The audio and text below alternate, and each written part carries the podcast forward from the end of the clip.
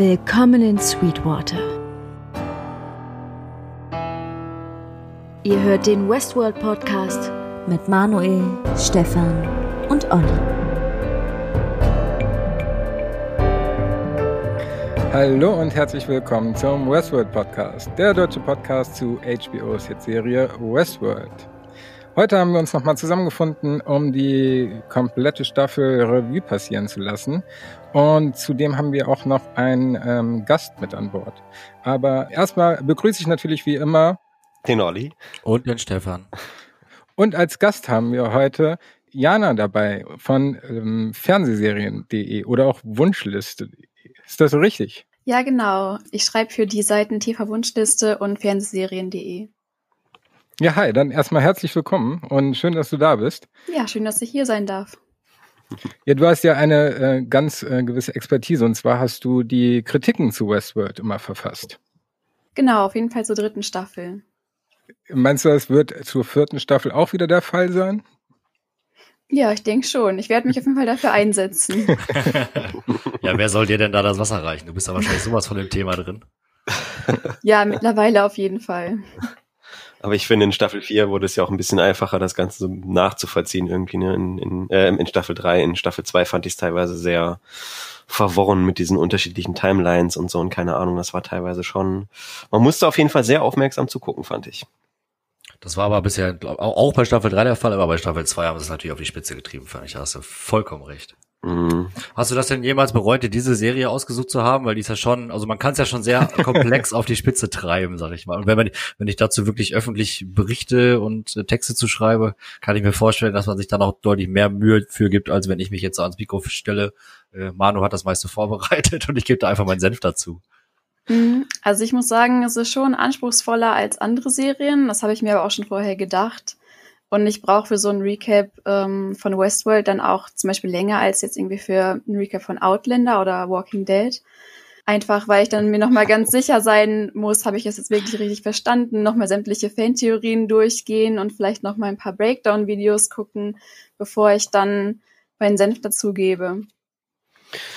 Das haben wir in der Staffel jetzt auch gemacht. Also ich habe auch, glaube ich, bevor wir äh, die jeweiligen Podcasts äh, aufgenommen haben, habe ich mir auch jedes Mal irgendwie ein Theorienvideo, ein Breakdown-Video reinge reingezogen und vielleicht noch ein Breakdown-Video, damit man sich am Ende des Tages dann auch äh, ja sicher ist einfach, ne, weil teilweise ähm, ja, wenn man vielleicht auch mal so ein bisschen unaufmerksam war, dann dann kann man Sachen irgendwie auch schon falsch verstehen, ne? Und es gab ja auch wieder so viele Theorien und ich meine, man kann ja jetzt auch wieder so wunderbar rumtheorisieren, wie es jetzt auch weitergeht, finde ich in der nächsten Staffel. Irgendwie kann alles passieren gefühlt. Was mich noch interessieren würde, ist, ähm, wie du die Recaps schreibst. Also ähm, ist es dann ja eigentlich äh, eine Zusammenfassung der Folge oder greifst du gewisse Theorien schon auf? Also ich habe mir ähm, meistens äh, von den Kritiken immer nur den ersten Absatz und das Fazit durchgelesen, um um die Texte für unseren Podcast zum Schluss zu schreiben, um nochmal kurz zu rekapitulieren, was in der Folge so am wichtigsten war ähm, weil du ja dann immer so die, die ähm, Kernpunkte nochmal zusammengefasst hast. Genau, es ist im Endeffekt eine Mischung aus beidem. Ähm, also der Hauptteil ist schon einfach das Recap, also die Zusammenfassung der Folge, ähm, weil es viele Leute gibt, inklusive mir, die sich einfach gerne nochmal das alles äh, verschriftlicht äh, durchlesen, nachdem sie eine Folge gesehen haben, um nochmal nachzuvollziehen, habe ich das alles richtig mitbekommen? Wie war das nochmal? Ähm, aber im Fazit und zwischendurch greife ich auch immer mal wieder Fantheorien auf oder einfach Theorien, die ich mir selbst aufgestellt habe und spekuliere so ein bisschen, hm, und wie könnte das jetzt weitergehen? Und dadurch, dass jetzt das passiert ist, vielleicht könnte es dann so in der nächsten Folge reinspielen. Ja, also so eine Mischung aus beidem. Bevor wir in das äh, Fazit zur gesamten Staffel gehen, möchte ich natürlich nochmal obligatorisch den Hinweis auf unsere ganzen Kanäle geben damit ihr auf dem neuesten Stand bleibt und auch die äh, aktuellsten Entwicklungen zur vierten Staffel mitbekommt. Folgt uns gerne äh, auf Twitter unter twitter.com slash westworld-host oder auf Facebook unter der Westworld Podcast und abonniert uns natürlich ganz fleißig auf dem jeweiligen Podcatcher eurer Wahl oder bei äh, YouTube. Und äh, wo ihr bewerten könnt, ähm, tut das natürlich gern, äh, hinterlasst uns Kommentare und genau, that's it. Manu, ich bin stolz auf dich. Du hast von selbst dran gedacht. Ja, ich habe es mir nochmal in einen erweiterten Leitfaden geschrieben. Ro rot. ja, das war der Running Gag, das habe ich dreimal vergessen, glaube ich. Und Stefan oder Olli haben mich immer darauf aufmerksam gemacht und im Zweifel habe ich es halt hinten nochmal drangehangen und reingeschnitten. Und vorne reingeschnitten. Ja. genau, aber dann ähm, lasst uns doch äh, gerne nochmal die Staffel Revue passieren oder direkt ein ähm, äh, Fazit dazu geben. Möchte unser Gast anfangen? Also grundsätzlich fand ich die Staffel gut, aber ich habe ganz viele Kritikpunkte auf äh, ganz hohem Niveau, würde ich behaupten. Verstehst dich super mit Manu. Was wäre denn so ein Kritikpunkt?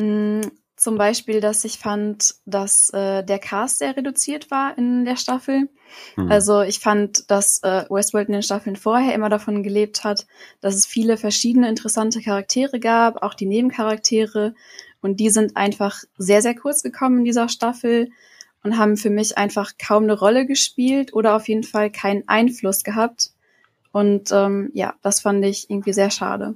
Ja, das stimmt, da würde ich dir total zustimmen. Das liegt aber vielleicht wahrscheinlich auch so ein bisschen daran, dass ähm, die Parks jetzt nicht mehr so eine zentrale Rolle gespielt haben, ne? Und die dieses ganze Parksetting, das war natürlich irgendwie prädestiniert dafür, um äh, ja viele Charaktere vielleicht auch neu einzuführen und da auch Charakterbuilding zu betreiben, ne? Das, das, ja, das würde ich, ich stimme dir da aber zu, weil wirklich neue Charaktere, mit denen sich dann die dritte Staffel auch wirklich auch beschäftigt und auseinandergesetzt hat, da fallen mir ja noch nicht mal eine Handvoll ein irgendwie. Das waren echt nicht viele, ne? Vielleicht ist es auch vor allem das Problem, dass wir dadurch, dass wir wirklich zwei Folgen weniger hatten, einfach gar keine Zeit dafür hatten, aufgrund der, der, der Story, die aufgebaut werden musste, äh, da überhaupt noch Stories zu einzelnen Charakteren, die gar nicht so wichtig sind, aber so aufzubauen. Äh, ich denke, diese zwei Folgen Zeit, die fehlen auf jeden Fall oder fehlten. Gibt's denn da eigentlich irgendwie ein offizielles Statement zu, warum es denn jetzt nur acht statt zehn Folgen gewesen sind? Wissen wir das? Das wäre mal interessant. Soweit ich weiß nicht, gehe aber stark davon aus, dass das Budget einfach eher für acht Folgen ausgelegt war im Endeffekt als für zehn. Ich glaube nicht, dass es daran liegt, dass nicht genug Erzählstoff vorhanden war, denn ähm, meiner Meinung nach hat es da an vielen Ecken und Enden gefehlt. Mit zwei zusätzlichen Folgen hätte man noch einiges mehr rausholen können, was zum einen Charakterentwicklung anbelangt, zum anderen aber auch das Worldbuilding überhaupt in der dritten Staffel. Also beispielsweise hätte ich super gerne gesehen, wie Dolores sich überhaupt in der neuen Welt zurechtfindet, wie sie da ihre ersten Schritte macht und dieses Fish out of water ähm, hätte eine mhm. ganze Folge füllen können. Und auch die Beziehung zwischen Caleb und Francis hätte man deutlich besser ausarbeiten können. Für mich war das emotional überhaupt keine Bindung zu Caleb als auch zu dieser Freundschaft da. Ja, das hat mich irgendwie auch nicht so gecatcht. Aber das hätte ich auch ehrlich gesagt super interessant gefunden, mal zu sehen, wie es denn eigentlich dann auch so direkt im Anschluss an den Parkausbruch, sage ich mal, dann weitergegangen ist irgendwie, ne? Weil es gab ja dann schon einen relativen Zeitsprung von Staffel 2 zu 3. Und das hätte ich auch ziemlich cool gefunden, irgendwie, wie sie dann äh, äh in die Welt kommt außerhalb der Parks und dann neue Sachen entdeckt vielleicht und so. Hm. Ja, schade. Und also ich glaube auch, dass man gerade bei Westworld ja auch genug Erzählstoff mit Sicherheit für noch zwei weitere Episoden gehabt hätte, weil ähm, wenn nicht bei der Serie, bei welcher denn dann?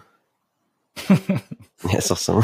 Genau, das hat mir auch so ein bisschen gefehlt, einfach mehr von dieser zukünftigen Welt zu sehen, weil ich bin mir gerade nicht ganz sicher, in welchem Jahr spielen soll. Ich meine 2058. Mhm. Ähm, und ich hätte einfach gerne mehr auch zukünftige Technologien gesehen. Also klar, man hat irgendwie zum Beispiel die selbstfahrenden Autos gesehen und die Motorräder oder zwischendurch ähm, in der Genrefolge diese Droge, die mit dem Bewusstsein gespielt hat. Aber da hätte man ja einfach noch so viel mehr zeigen können, was mhm. überhaupt die Welt mittlerweile grundsätzlich ausmacht und was sich halt alles noch verändert hat.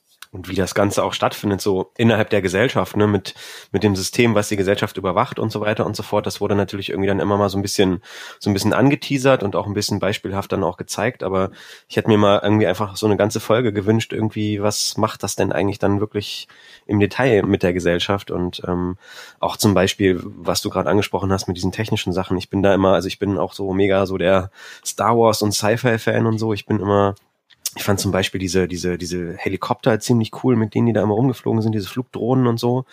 Und die haben ja, glaube ich, ich weiß nicht, ich glaube, es war in der zweiten Staffel, wo sie diese ähm, Riot Control Robots da ähm, quasi so ein bisschen angeteased haben. Und ja, wir haben jetzt 200 davon und so. Und ähm, man hat eigentlich immer erwartet, dass dann irgendwann diese Teile auch eingesetzt werden, wurden sie ja dann auch, aber ich glaube, man hat denen dann noch einmal gesehen, als Charlotte dann aufgeflogen ist und dann abgehauen ist von Delos. Und man hat den noch mal später einmal ganz kurz gesehen, wie er da irgendwie so eine Tränengasgranate reingeschossen hat. Also da hätte ich mir einfach gewünscht, dass man das noch ein bisschen ausgiebiger irgendwie eingesetzt hätte. Ich weiß nicht, wie ich das sonst beschreiben soll, aber äh, mir kam das auch zu kurz mit den ganzen Techniksachen und so.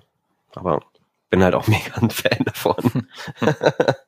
Wie lange hat es bei euch gedauert, bis ihr quasi diesen, diese Erwartungshaltung abgelegt habt, dass ihr dachtet, dass vielleicht wieder in dieser Staffel es wieder so viele verschiedene Zeitzonen gibt und äh, äh, quasi, dass das, dass das quasi eigentlich so gar nicht äh, mit dem von der Vorstaffel so richtig vergleichbar ist, weil ich hatte immer die ganze Zeit das Gefühl, ich muss äh, irgendwie jetzt erörtern, in welcher Zeit spielt das jetzt und wie auch immer hier und da. Also äh, das war auf jeden Fall bis fast Mitte der äh, dritten Staffel der Fall bei mir. Ja. ja, wir haben ja, glaube ich, auch lange rum überlegt, ne, wann könnte das jetzt vielleicht stattgefunden haben oder das stattgefunden haben, ne? Also es kam ja, glaube ich, bei uns erst relativ spät, dass wir dann irgendwann, glaube ich, auch gerafft haben, dass das äh, zwar zwei Welten sind mit der, mit dem, ähm, ach, na, ich komme jetzt gerade nicht auf die, auf die Bezeichnung, mit der Simulation, mit der tatsächlichen Welt irgendwie, ne? Aber mit Base World da. Genau. Wo sie eben aufwacht, ja. War, War World oder so hieß es, glaube ich, ne? Ja, ich weiß nicht, wie ging's dir, Manu? Ja, das, das eine Zeit ist gut. Ähm, in der zweiten Folge war natürlich ohnehin die, die Simulation, ähm, die da nochmal irgendwie komplett quer ging. Die anderen äh, Folgen fand ich eigentlich relativ äh, linear erzählt, wobei es dann natürlich diese Theorie gab von äh, wegen, dass das Ganze eine Simulation in der Simulation ist.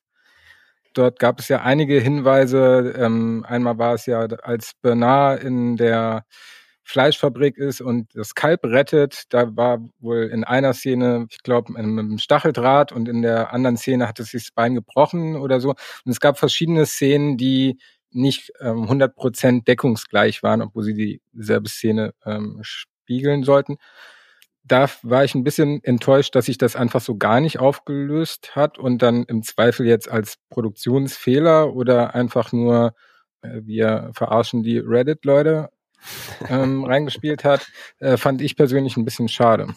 Genau, da hatte ich auch auf jeden Fall viel drüber gelesen und ich fand es auch sehr schlüssig und ich war mir auch fast sicher, dass es irgendwie so kommen wird.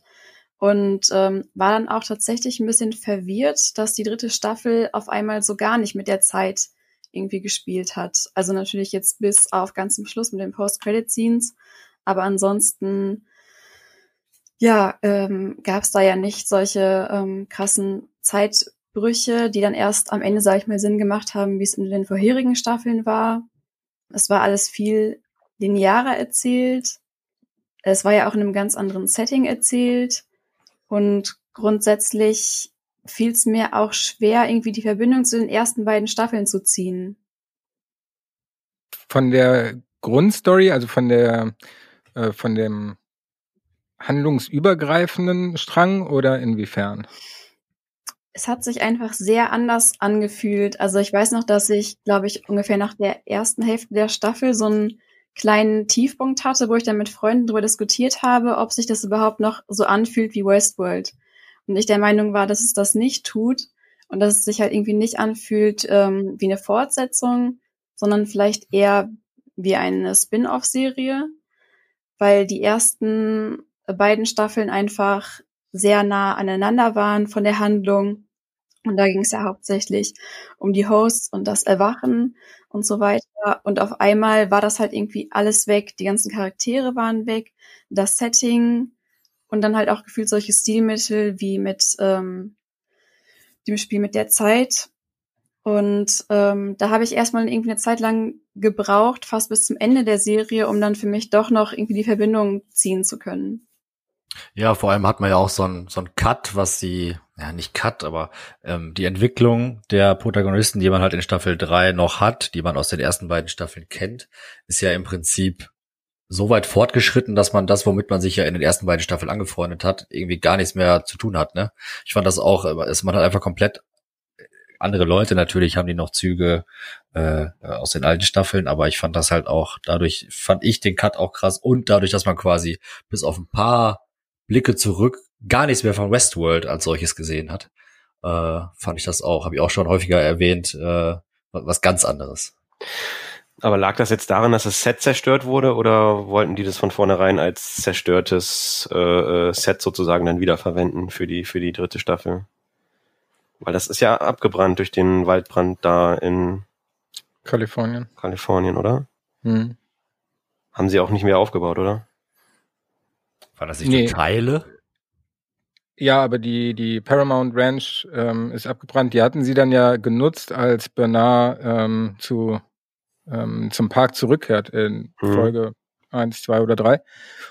Ich bin mir aber schon sicher, dass es generell geplant war, ähm, dass die Parks jetzt verlassen werden. Ob das jetzt, doch, ich glaube auch ähm, schon in der dritten Staffel, weil sie ja, zumindestens hatte man das, äh, ist man ursprünglich davon ausgegangen, dass das Ganze über fünf, sechs Staffeln geplant war, was jetzt aber wieder dementiert worden ist.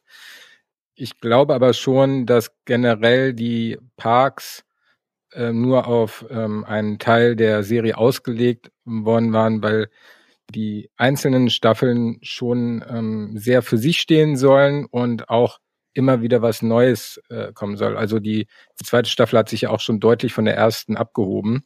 Und genauso wird die vierte vermutlich jetzt nochmal ganz anders als die dritte werden, auch wenn sie in einem Zukunftssetting stattfindet, wird das dann ja vermutlich in einer zerstörten ähm, Mad Max-Welt oder ähnlichem sein. Das wäre geil. ich kann mir aber nicht vorstellen, dass es noch viel mehr als die vierte Staffel gibt. Zumindest wenn man das jetzt so ein bisschen zusammenrechnet mit dem, was man so an äh, Einschaltquoten in den USA so sich waren ja unterirdisch hat. Richtig. Also ich weiß jetzt nicht, wie sich zum Ende hin entwickelt hat, aber wenn es am Anfang so nicht unbedingt gut lief, wird das ja zum Ende jetzt auch nicht unbedingt äh, ein riesiges Ding gewesen sein. Gibt es eigentlich irgendwo Statistiken über Streams? Zum Beispiel über Sky und Co? Keine Ahnung. Bestimmt. Was geben die wahrscheinlich raus, ne? Mm, gibt es teilweise schon. Aber es kommt halt immer drauf an, gerade bei Streaming-Seiten, die geben dann halt auch gerne das raus, was sie halt rausgeben wollen. Hm. Ja, eben. Die machen sich natürlich nicht schlechter, als, äh, als sie sein könnten.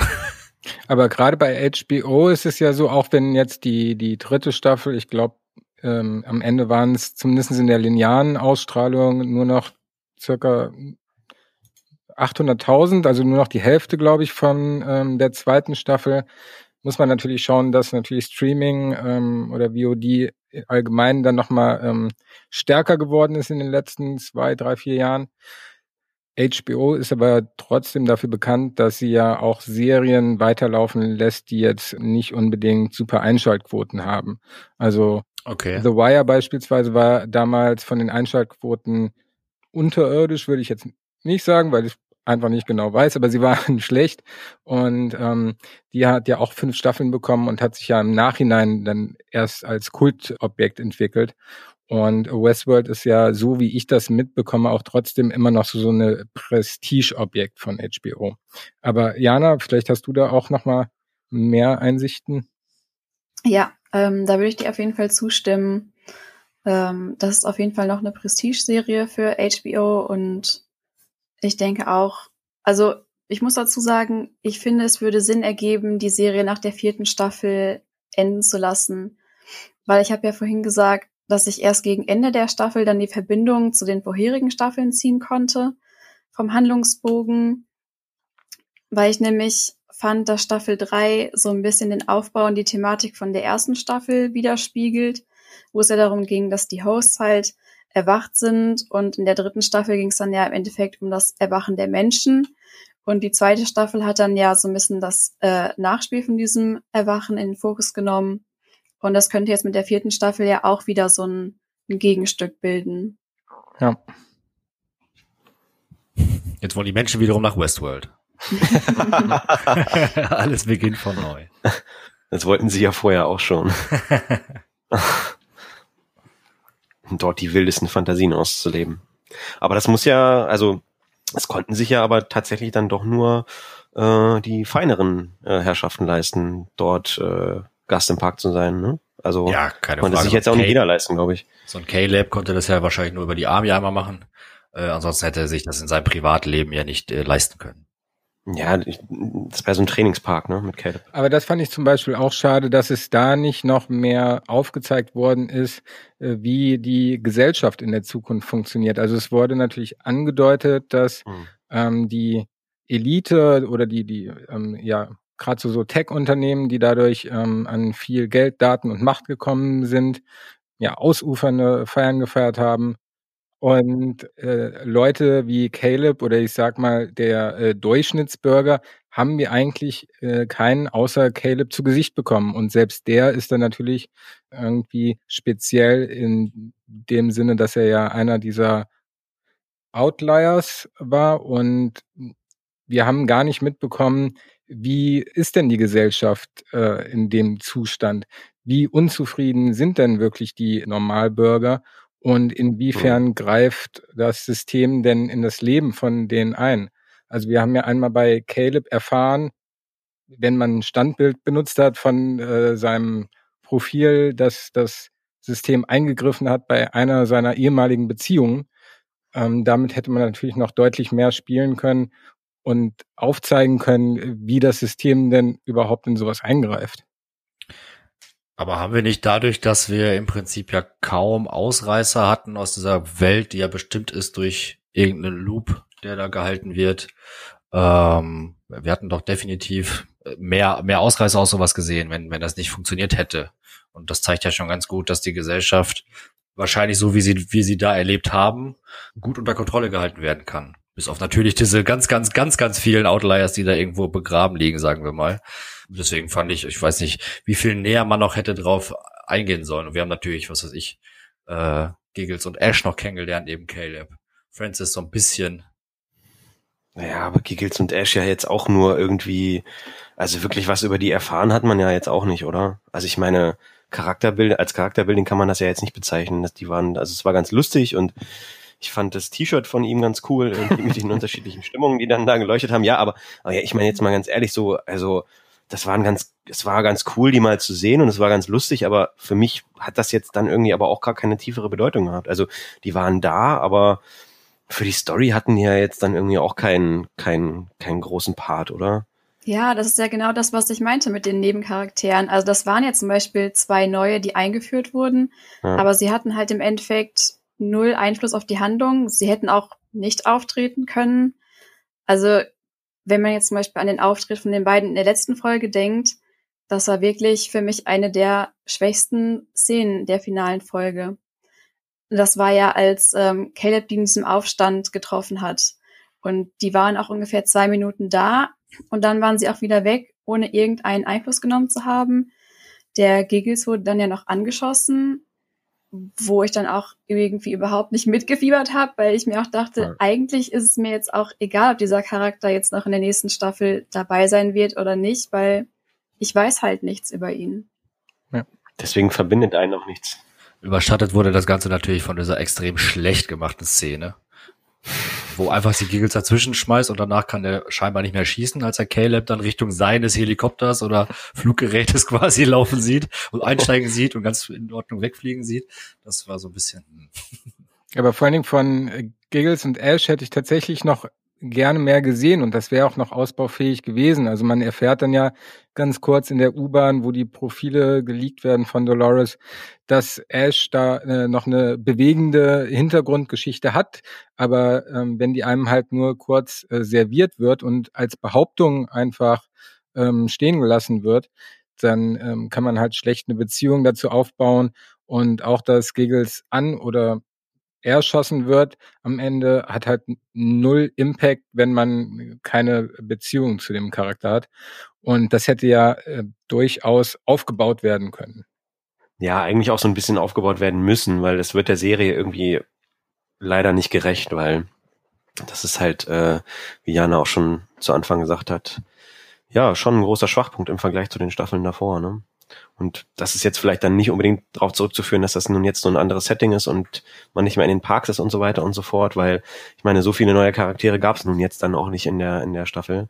Da hätte man sich finde ich schon noch mal ein bisschen mehr Mühe geben können, dass da einfach noch ein bisschen mehr Tiefe vorhanden ist, weil das war schon, also ich habe mir so ein bisschen eine eine lineare äh, Erzählweise gewünscht, weil mich das so ein bisschen an der zweiten Staffel genervt hat, dass man da immer diese ganzen unterschiedlichen Zeitstränge hatte und man eigentlich im Prinzip immer so einen Zeitstrahl brauchte, den man sich angucken musste, um das eigentlich alles immer wirklich so beisammen zu halten.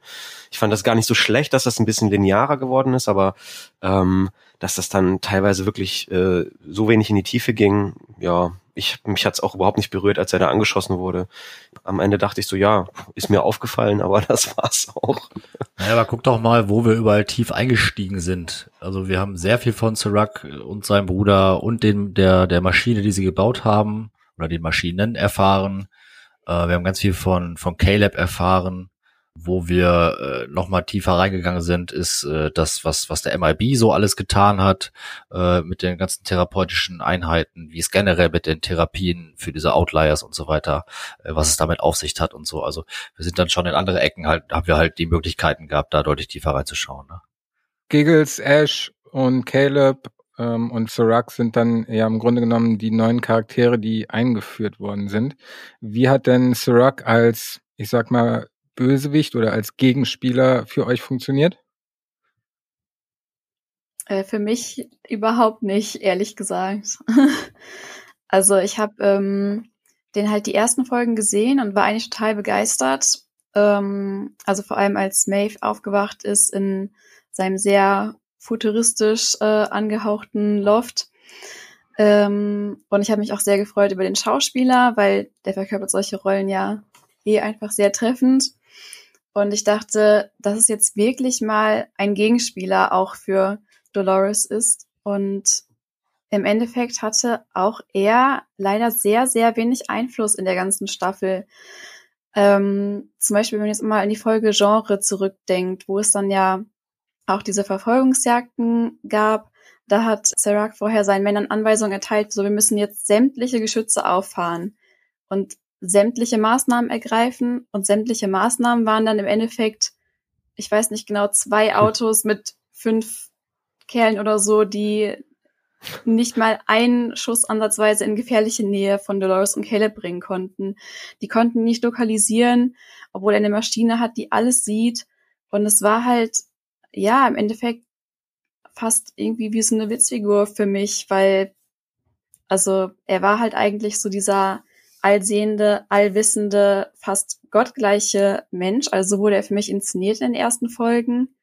Aber er konnte davon im Endeffekt nichts umsetzen. Er hatte ihr nichts entgegenzusetzen. Er konnte nichts von den Plänen irgendwie voraussehen. Also überhaupt kein Gegner für Dolores. Na gut, er, sie, ähm, sie konnte er ja sowieso nie ähm, quasi lesen, weil sie ja kein, kein Teil des, dessen war.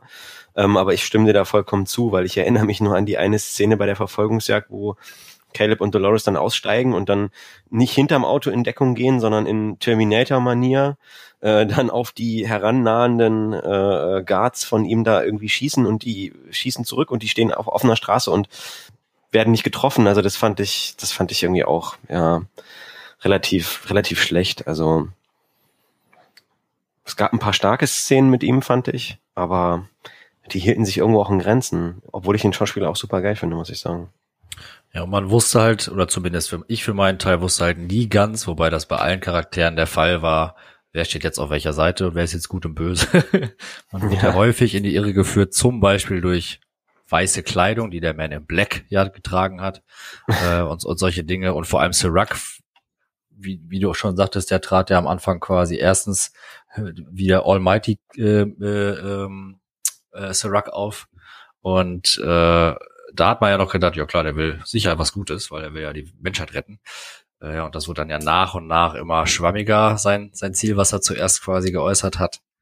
Und äh, ja, deswegen, bei sehr, sehr vielen Charakteren kam das ganz zum Schluss erst raus, was da jetzt eigentlich wirklich die, die Intention dahinter ist. Aber die Intention von Sirac hat sich ja eigentlich nie geändert, oder? dass er natürlich die Menschheit retten will, ja, aber mit welchen Mitteln und dass er so ein harter Motherfucker, sag ich mal, ist, der einfach Leute abknallt und Co. Ja, ja, die, wie, wie er es getan hat. Die, also die hat zumindest für mich der Charakter etwas äh, gelitten, wo ich erst dachte, der wäre ein sauberer Charakter. Und der ja auch richtig ins Weltgeschehen eingegriffen hat. Mhm. Also das fand ich fast mit die eindrucksvollste Szene von ihm, als er da, ich weiß gar nicht mehr genau mit wem, ich glaube mit dem brasilianischen Präsidenten mhm. oder so ja. sich getroffen hat ja. und dann ihm erstmal erzählt hat, wie der sein Land zu führen hat, weil ansonsten würde er dafür sorgen, dass er ganz schnell nicht mehr Präsident ist. Und das war für mich dann wirklich ähm, so eine ultimative Machtdemonstration. Und ähm, da habe ich halt wieder gedacht, okay, ähm, der ist halt irgendwo doch da ganz oben einfach angesiedelt und sieht einfach, doch vieles und vielleicht ahnt er schon mehr voraus, als ich irgendwie mir gerade denke. Und dann kommt vielleicht noch der Twist, wo er dann auf einmal so der Erhaben ist. Also mir hat ein bisschen dieses Katz-und-Maus-Spiel irgendwie gefehlt, dass dann mal irgendwie Dolores die Nase vorn hat und dann Serac. Aber im Endeffekt war es dann halt irgendwie die ganze Zeit Dolores. Ja, absolut. Also das fand ich gerade bei Sirac so schade, weil in der zweiten Folge, wo er das, äh, den Dialog mit Maeve hatte, fand ich ihn grandios. Auch, äh, wie du schon meinst, einfach Vincent Cassell, der Schauspieler, ist einfach super und nach Anthony Hopkins als ähm, zweiter Gegenspieler, sage ich mal, äh, sich zu positionieren, ist ja auch kein leichtes und ähm, gerade mit dem französischen Akzent einfach ein Traum. Und da fand ich ihn schon sehr eindrucksvoll, fand aber auch, dass im Laufe der Staffel er zwar starke Szenen hatte, aber äh, generell eigentlich immer hinterher war. Und es, ja, wie du halt meinst, es gab nicht dieses Hin und Her und das, obwohl er ein allwissendes System im Rücken hat. Schade drum. Tja. Naja. Glaubt ihr denn, dass er in der vierten Staffel überhaupt noch irgendeine Rolle spielen wird? Ich kann es mir irgendwie nicht vorstellen, weil im Endeffekt ja die Auflösung war, ja. dass er und ähm, ich spreche es übrigens ein bisschen anders aus als ihr, Rehoboam, die ähm, der, der gleiche Gegenspieler ja eigentlich waren, der gleiche Antagonist. Und ähm, Rehoboam ist jetzt ja nicht mehr da und ich hatte das Gefühl, dass es schon sein Ende symbolisiert hat. Also nicht unbedingt seinen Tod, aber er hat ja auf jeden Fall einfach gar keine Macht mehr und er passt ja auch nicht mehr in diese Welt. Vorher hat er ja gesagt, sein Bruder passt nicht mehr in die Welt, aber ich glaube halt, ohne ähm, seine Maschine hat er jetzt auch einfach keinen Platz mehr. Ja. Und die alte Version ist ja auch äh, durch den EMP zerstört worden, ne? Der man vielleicht noch was hätte machen können. Wie hieß sie? Sa Salomon oder so? Solomon, ja. ja. Mhm. Dieser lustigen Stimme. Stimmt. Aber vielleicht könnte jetzt der Bruder von ihm zurückkommen. War der nicht auch einer von den Menschen in dem Kryoschlaf? Yes. Ja. Mhm. Ja. Genau, und da haben wir ja gesehen, dass die im Zweifel noch alle am Leben sind, weil die Outliers im Kryoschlaf auf ähm, Notstrom gestellt worden sind. Also zumindestens die könnten in der vierten Staffel nochmal eine Rolle spielen. So, alle versorgt mit Getränken, alle Biere auf. Ja, Prost. Cheers. Sehr gut. Cheers. Cheers. Jana, was mich mal sehr interessieren würde. Was hältst du denn von der von dem Charakter Caleb, der von dem allseit bekannten Aaron Paul gespielt wird. Mhm. Es ist auf jeden Fall schwierig, Breaking Bad auszublenden für mich. Ja, ja. volle Zustimmung meinerseits. Mhm. also ich fand's eigentlich sehr cool, dass halt ähm, damit mal eine andere Seite der Menschheit repräsentiert wurde quasi. Ähm, ich habe halt irgendwie die ganze Zeit noch auf so einen kleinen Twist gewartet, dass da irgendwie noch ein anderer Grund ist, warum halt gerade er ausgesucht wurde. Ähm, also ich fand es im Grunde schon cool, dass sie sich halt schon mal im Park kennengelernt haben. Aber ich fand es auch ein bisschen schwach, dass das so die einzige Begründung war, äh, dass er jetzt irgendwie der Gute ist, weil er damals irgendwie seine Kollegen davon abgehalten hat, sich irgendwie an ja, an den Leuten in, in dem Park da zu vergehen. Und das war das, was ihn im Endeffekt dafür qualifiziert hat, dass er dann die Welt retten soll. Nun. ja. Und da Dolores die erste war, gehen wir einfach mal davon aus, dass sie schon sehr, sehr, sehr, sehr viele Menschen kennengelernt hat. Und im Endeffekt sollte er ja auch so ein bisschen der Auslöser sein, so hatte ich es jedenfalls verstanden, dass sie dann doch noch das Gute in Menschen gesehen hat. Und dafür war mir das dann halt einfach doch zu wenig. Also ich weiß nicht genau, wie ihr das seht, ob denkt ihr, dass sie schon die ganze Staffel über den Plan hatte, die Menschheit zu retten, oder hatte sie eigentlich schon am Anfang vor, die Menschheit zu zerstören? Ja, grundsätzlich würde ich sagen, hat sie, also gehe ich einfach mal davon aus, wie bei, wie bei allem, dass das von Anfang an quasi der Plan war, ohne es jetzt in irgendeiner Weise belegen zu können, aber ähm, ich denke nicht, dass sich das geändert hat. Also ich glaube, dass sie ähm, ihre Meinung mehr oder weniger geändert hat, als sie herausgefunden hat, dass die Menschen im Grunde genommen genauso versklavt werden wie die Hosts von dem System, dass da eine Wandlung stattgefunden hat, auch aus dem Grund, weil als sie ihre Kopien angefertigt hat, das waren dann ja Choloris und der Martin Connells, die ja im Grunde genommen auf demselben Stand waren. Und ich glaube, dass Chaloris die ganze Zeit die Gefahr gesehen hat, dass Dolores die Menschheit zerstören möchte und hat sich aber in eine andere Richtung bewegt durch ihre Familie, in die Richtung, in die sich dann Dolores ich glaube, nicht durch Caleb bewegt hat, äh, sondern eher dadurch, dass sie gesehen hat, dass die Menschen auch nur äh, in ihren Loops festhängen. Deswegen glaube ich, dass das so ein Wandel in den ersten zwei, drei Folgen stattgefunden hat. Vielleicht auch schon vor der Staffel, als sie das rausgefunden hat, aber nachdem sie die, nachdem sie sich vervielfältigt hat. Aber auch das finde ich, hätte man irgendwie noch mal so ein bisschen aufgreifen können, oder? Also das, ich finde, das kam ein bisschen kurz. Ja, das war ja dann auf einmal einfach so, ne? Ich glaube, darüber sollte man ja auch so ein bisschen im Unklaren gelassen werden.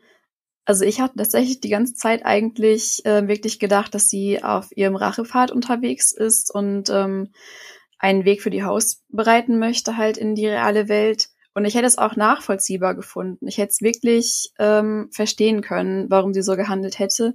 Also sie hat ja wirklich ihr ganzes Leben lang von Menschen nur Leid erfahren und dann irgendwann die Konsequenz zu ziehen und zu sagen, jetzt drehen wir das Ganze mal um, hätte ich als logisch empfunden. Dass es dann im Endeffekt doch ganz anders war, hat ihr natürlich ein schöneres Ende beschert, musste ich aber erstmal irgendwie eine Zeit lang drüber nachdenken, ob das jetzt alles so Sinn ergibt. Und im Großen und Ganzen, wenn man sich das dann halt so herleitet, ergibt es halt schon Sinn, aber in dem Moment kam es mich halt ein bisschen plötzlich und ich habe das halt über die Staffel hinweg und über ähm, ihr Verhalten überhaupt nicht kommen sehen. Aber in der ersten Folge hat sie ja auch schon ähm, die Frau von dem Investor verschont und meinte ja, I set you free.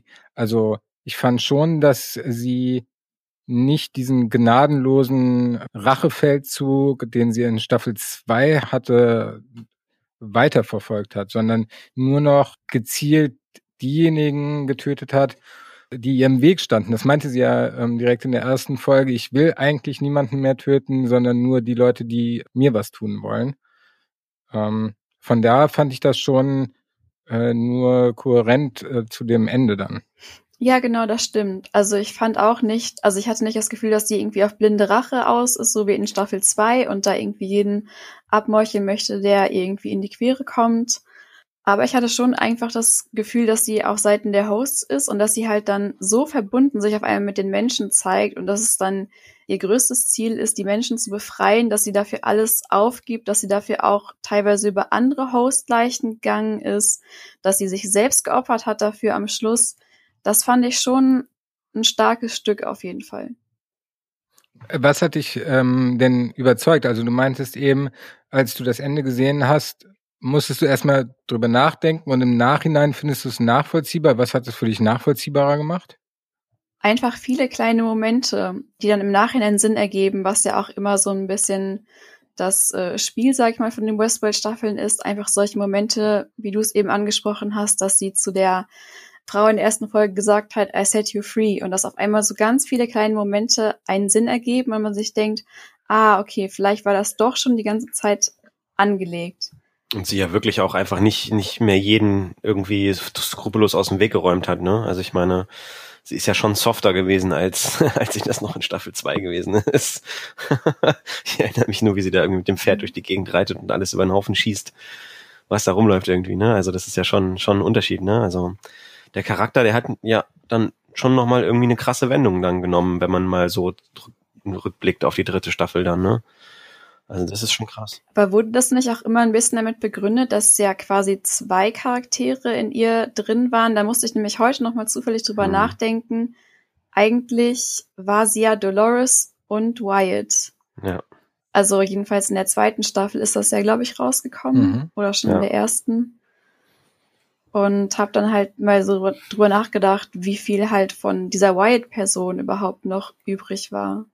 Mhm. Stimmt, das ist mir sowieso nicht ganz klar geworden bei, ähm, zum einen bei Bernard, wobei Bernard, bei Bernard schon eher, weil Bernard ist ja ein Host, der auf Arnold basiert, der dann aber nachgebaut wurde von Dolores auf der Vergangenheit zwischen Dolores und Bernard. Das heißt, der jetzige Bernard ist sowohl Arnold als auch Bernard in einem.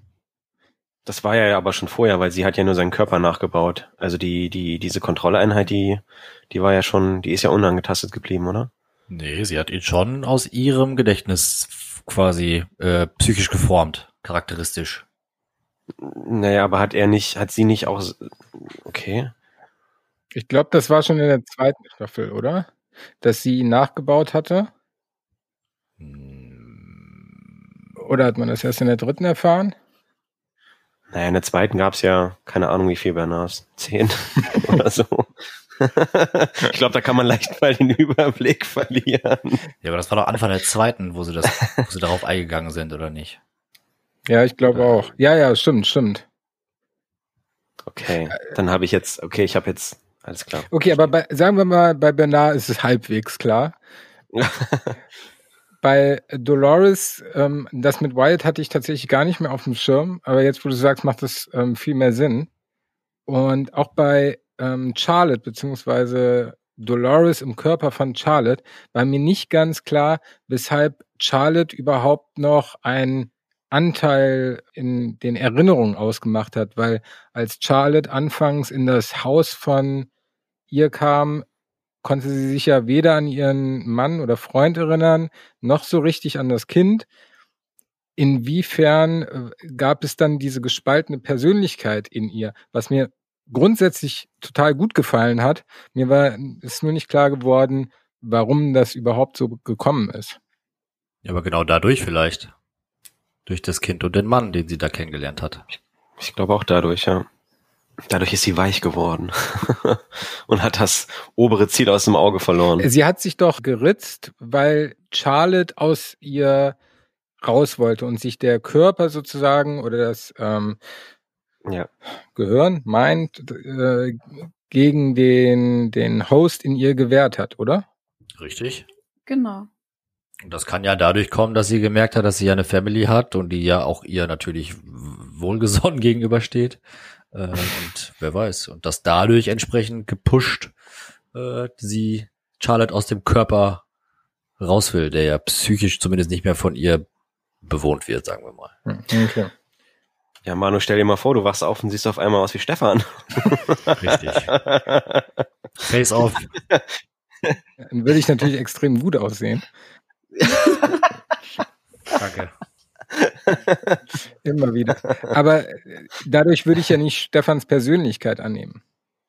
Ja, genau, das ist ja das Ding, ne? Also ich glaube, es wurde nie explizit geklärt, wie das genau abgelaufen ist, aber ich habe es immer so angenommen, dass schon auch ein Teil von Charlottes Erinnerungen oder auf jeden Fall Emotionen auch in Charloris übertragen wurden, weil sie musste ja irgendwie diese Rolle bei Delos spielen und das hätte sie ja nicht machen können, wenn sie nur Dolores in Charlottes Körper gewesen wäre. Also irgendein Vorwissen äh, musste sie ja mitbringen. Und sie hat ja auch irgendwann in einem Zwiegespräch mit Dolores gefragt, warum sie überhaupt diese Emotionen hat, wo dann, glaube ich, dann Dolores erwidert hat, ohne Emotionen, wir haben ja darüber geredet, würde das hier ja alles irgendwie keinen Sinn machen und deswegen haben wir das beibehalten. Mhm. Und sonst wäre sie wahrscheinlich auch ziemlich schnell aufgeflogen, ne? Wenn es dann komplett. Aber irgendwie scheint der Host äh, äh, Charlotte ja mehr Emotionen gehabt zu haben als die als die tatsächliche Original Charlotte irgendwie, ne? ja, das war ja so ein bisschen dann der ähm, lustige Twist, dass dann, glaube ich, auch ja Sarah gesagt hat, ja, du bist aufgefallen, weil die echte Charlotte hätte niemals ihren Sohn angerufen ja.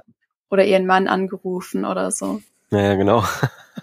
Aber das fand ich super schön, weil es ja auch nochmal generell das Thema aufgreift, was macht ein Mensch zum Menschen und inwiefern sind Hosts weniger menschlich als Menschen.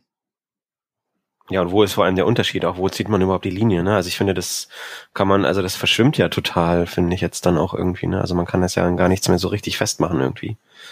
Und warum ist Charles Loris dann das Geschöpf, wo genau das passiert, dass quasi die Psyche, die vorher in dem Körper war, wo jetzt eine andere Psyche drin ist, äh, raus will und warum passiert das nicht bei sehr, sehr vielen anderen Hosts?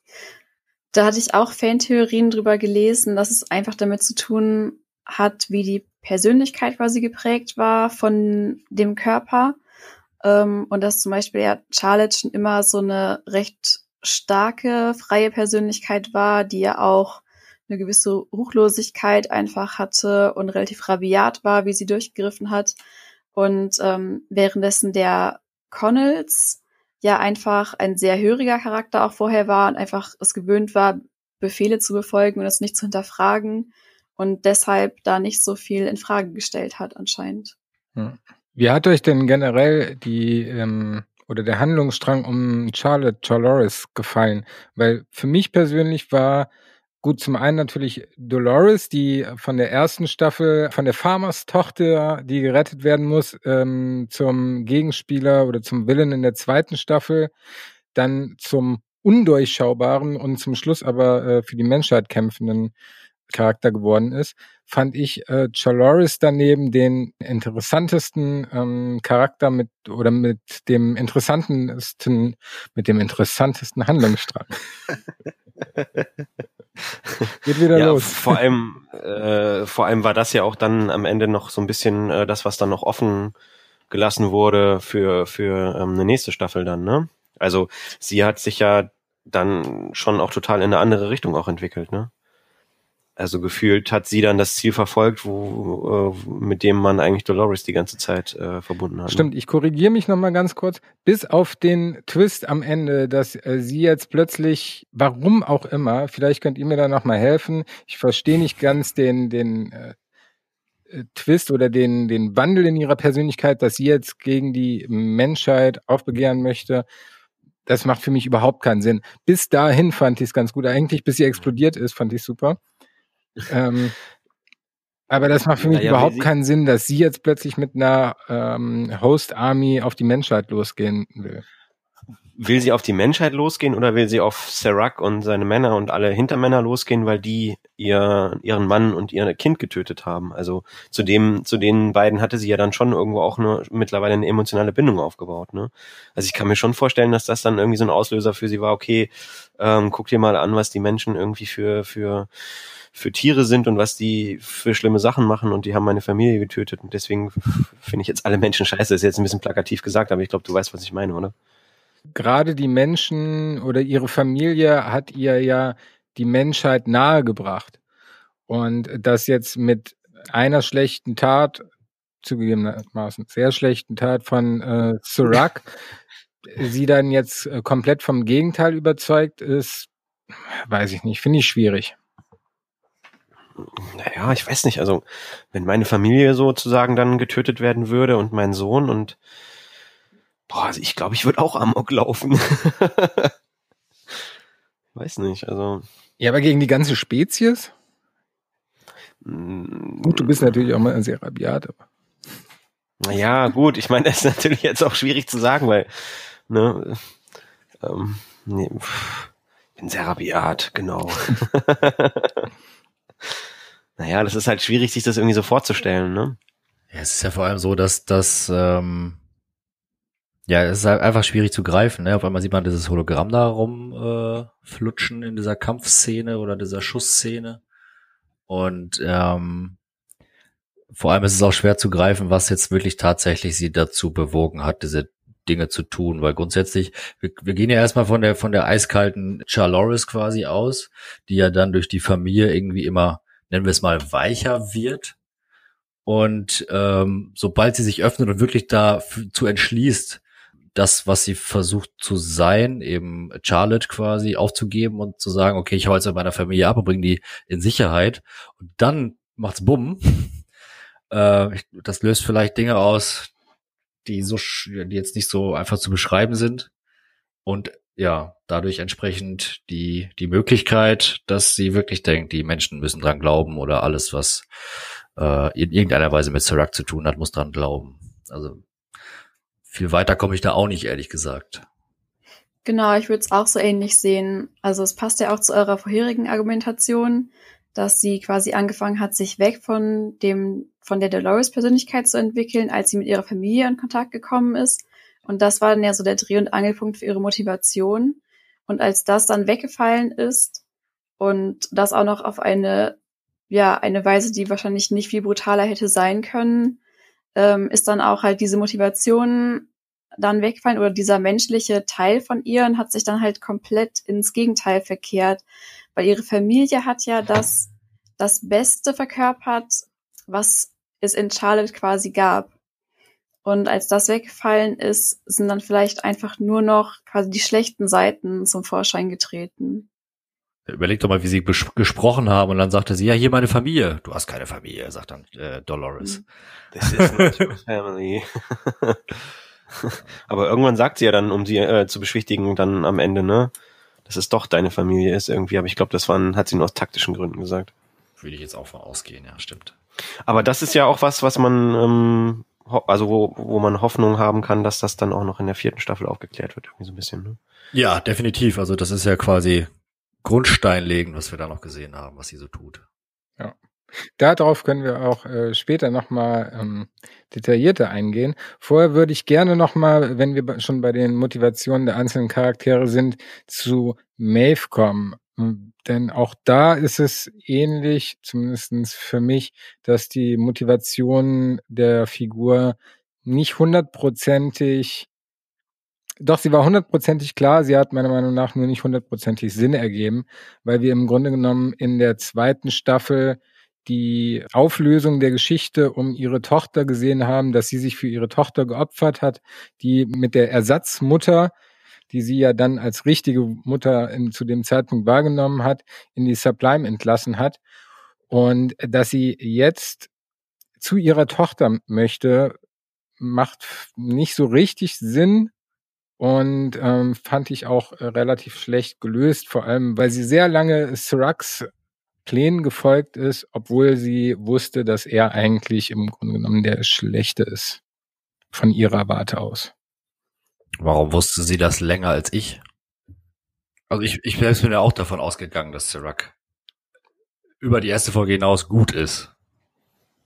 Aber, aber nicht von naja. Maves Position aus. Ja klar. Äh, natürlich äh, im Sinne von, äh, er hat einen Knopf und lässt sie kurz stehen und äh, er ist halt ihre einzige Chance in dem Moment. Aber, zu, zu, den Knöpfen äh, müssen wir auch nochmal kommen. Es, okay, äh, wir machen ganz kurz off-topic zu diesen Knöpfen. Bernard hat so einen Knopf, Sirac hat so einen Knopf und dann gibt's auch noch von hier Caleb den der USB Drive, der genauso aussieht, also auch so, so ein Device mit einem roten Button was hat es mit den ganzen Teilen auf sich und warum sind die alle gleich designt und was können die und wo, äh, und sie wurde ja quasi kaum benutzt, außer bei Badass Burner. Ja. ja, hat, das ja hat das ja quasi echt wirklich kaum Auswirkungen gehabt, oder irre ich mich da jetzt? Ähm, naja, ich glaube, die sind dafür da, um, also man hat ja in, in den Staffeln davor immer gesehen auf den Tablets, wie man dann an diesen Reglern immer die ganzen Persönlichkeitseigenschaften der, der Hosts verändern konnte.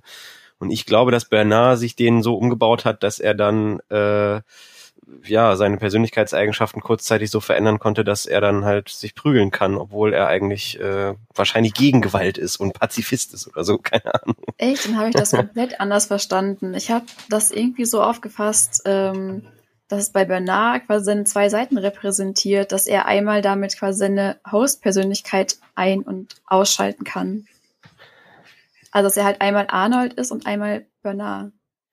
Okay, aber, aber ist Arnold, also weil ich meine, er, er wird ja schon, wenn er sich dann umschaltet, irgendwie, wir haben ihn dann halt immer Badass Bernard genannt, weil mhm. er dann immer auf die Leute losgegangen ist. Also war Arnold so?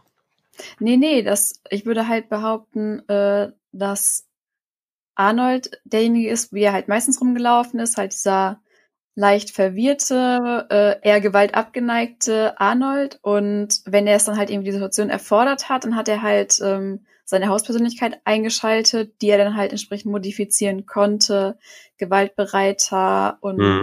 ja.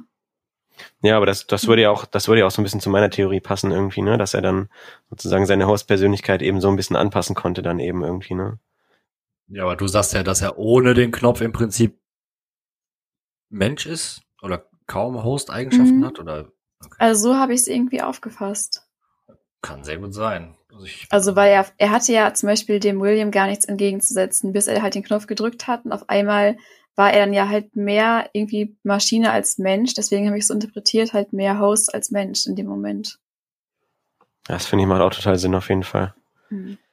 Ich hätte jetzt nicht unbedingt gesagt, dass es ein Switch zwischen Bernard und Arnold ist, sondern eher einem, einem eine Ausschaltung des Bewusst, nicht des Bewusstseins, sondern des Gewissens vielleicht. Mitgefühl. Mitgefühl, ja, so. Scheinbar hat, wenn man das mit der Kuh oder dem Rind oder so sieht. Mhm. Und er wird ja auch von diesen beiden Mitarbeitern, die ihn da ja irgendwie erkannt haben, da aufgegriffen und dann haben wir das erste Mal diesen Knopf gesehen, als er die dann richtig durchgelassen hat. Das ist schon, sag ich mal, ein geiler Effekt, weil man Arnold halt äh, oder äh, Bernard halt absolut so nicht kennt. ähm, ja, für mich war es aber einfach nur, er hat so ein bisschen an seinen Reglern gespielt.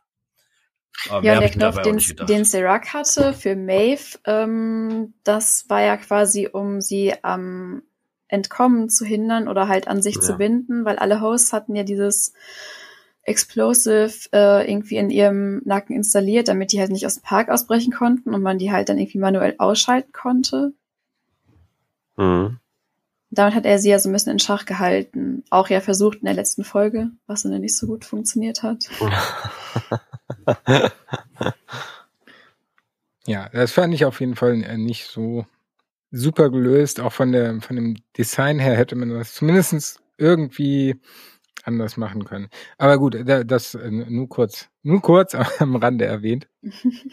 ähm, aber dann gerne zurück zu Maeve. Wie hat denn ähm, Maeve für euch funktioniert oder ihre Motivation, ihre Tochter wiedersehen zu wollen? Ja, war ja keine neue Motivation, ne? war die alte. Ja, die vielleicht äh, dadurch natürlich nicht mehr vielleicht ganz so akute, ähm, der akute Wunsch quasi, das äh, haben zu wollen, also ihre Tochter zurückhaben zu wollen, weil sie halt, wie du schon sagtest, das in das äh, Winter Wonderland quasi geschickt hat mit der neuen Mutti. Aber ähm, ich glaube, sobald sich ihr die Chance aufgetan hat, ja, oder auftut, lässt sie halt alles stehen und liegen, um das zu erreichen. Und äh, das war, denke ich, dann der ausschlaggebende Punkt, dass sie das doch wieder aufgefasst hat. Also ich muss sagen, Maeve ist äh, tatsächlich seit Staffel 1 so mit meiner Lieblingsfigur in Westworld. Ich bin eine große Maeve-Verfechterin. Ich finde jede Szene mit ihr großartig. Aber in der dritten Staffel hat sie von allen Charakteren meiner Meinung nach die wenigste Entwicklung durchgemacht weil eigentlich ähm, dass ein bisschen Veränderung in ihrer Motivation zustande kam, war ja echt dann erst im Finale, wo sie auf einmal sich entschlossen hat, doch vielleicht ihre persönlichen Beweggründe ein bisschen hinten anzustellen und zu sagen, ja gut, ähm, ich helfe jetzt doch äh, Dolores und Caleb. Aber es hätte auch schon deutlich früher kommen können, wenn Dolores und Maeve vorher schon mal nochmal miteinander kommuniziert hätten. Vor, vor allen Dingen hat es Dolores ja im Grunde genommen auch vorher schon Versuch gehabt. Verdammt, eigentlich hatte ich mir am Anfang des Podcasts äh, vorgenommen, nicht die ganzen Kritikpunkte aufzuzählen, wie Dolores. I choose to see the beauty. Ich, ich fand sie eigentlich gut. äh, auch wenn es, äh, wenn ich sehr viele ähm, Kritikpunkte habe oder hätte, die ich ähm, anbringen wollen würde, ähm, hat sie mir im Nachhinein trotzdem äh, sehr gut gefallen. Aber ja, einzelne Sachen, an denen kann man sich sehr gut aufhängen und auch sehr berechtigt. Aber ähm, alles in allem ähm, äh, fand ich es ganz stimmig und ähm, gerade das Finale, worauf wir äh, nachher nochmal eingehen, äh, fand ich dann äh, sehr gut. Aber dass Dolores und Maeve nicht schon früher zusammengekommen sind, äh, fand ich auch fragwürdig, weil im Grunde genommen ähm, hat die Kommunikation vorher schon stattgefunden und Maeve ist dann in letzter Sekunde relativ sprunghaft auf Dolores Seite gekommen. Ich fand sie auch, also ich bin auch Maeve-Fan, definitiv. Ähm, ich fand sie auch immer sehr, sehr, sehr cool, vor allem auch in der zweiten Staffel, weil ich es auch einfach schön fand, äh, eine Serie auch zu sehen, wo es auch einfach starke Frauen gibt irgendwie. Ähm, und Maeve hat ja nun auch wirklich viel, viel Macht auch einfach dadurch entwickelt, dass sie ähm, über ihre Jedi-Mind-Kräfte, die sie dann hatte, die Hosts beeinflussen und steuern konnte. Ähm, ich finde, das ist in der, in der dritten Staffel halt dann, dann doch wirklich echt leider ein bisschen untergegangen, weil sie natürlich immer unter, unter dem, unter der Macht von, von Serac stand und im Prinzip eigentlich immer nur seinem Weg gefolgt ist oder natürlich auch ihrem persönlichen, ihr persönliches Ziel verfolgt hat, dass sie am Ende des Tages dann zurück zu ihrer Tochter kommt.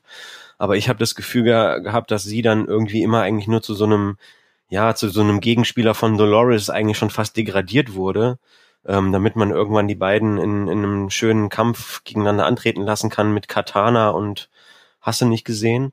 Finde ich, ist dem Charakter eigentlich aber nicht wirklich gerecht geworden, weil es gab dann doch auch wieder mal so ein, zwei starke Szenen, wo sie irgendwie dann in dieser ähm, in dieser Blutkonserven, äh, äh, in diesem Blutkonservenlabor hat sie doch dann irgendwie auch einer dieser dieser Mitarbeiterin da gesagt, irgendwie sie soll sich gegen ihren Chef durchsetzen oder irgendwas.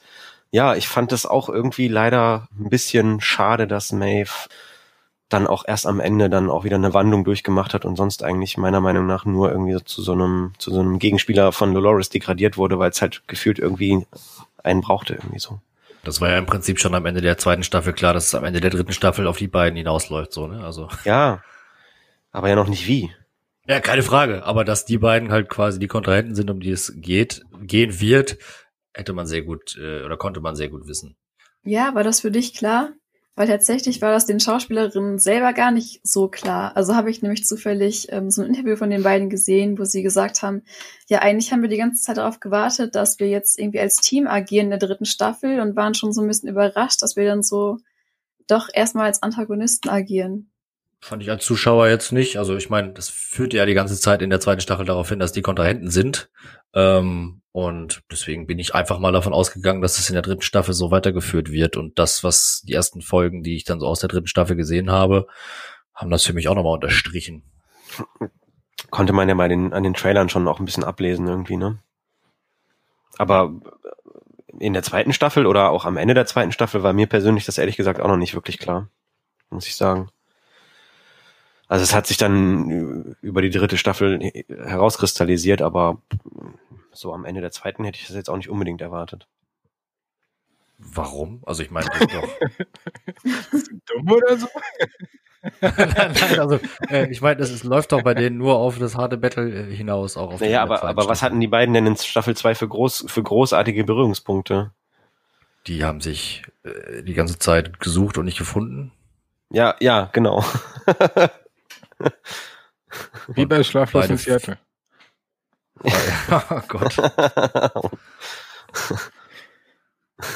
nee, aber die hatten noch zwei Begegnungen in der zweiten Staffel und die sind ja auch nicht wirklich äh, freundlich miteinander umgegangen. Also da war ja schon eine gewisse Konkurrenz immer zu spüren. Also das fand ich auch.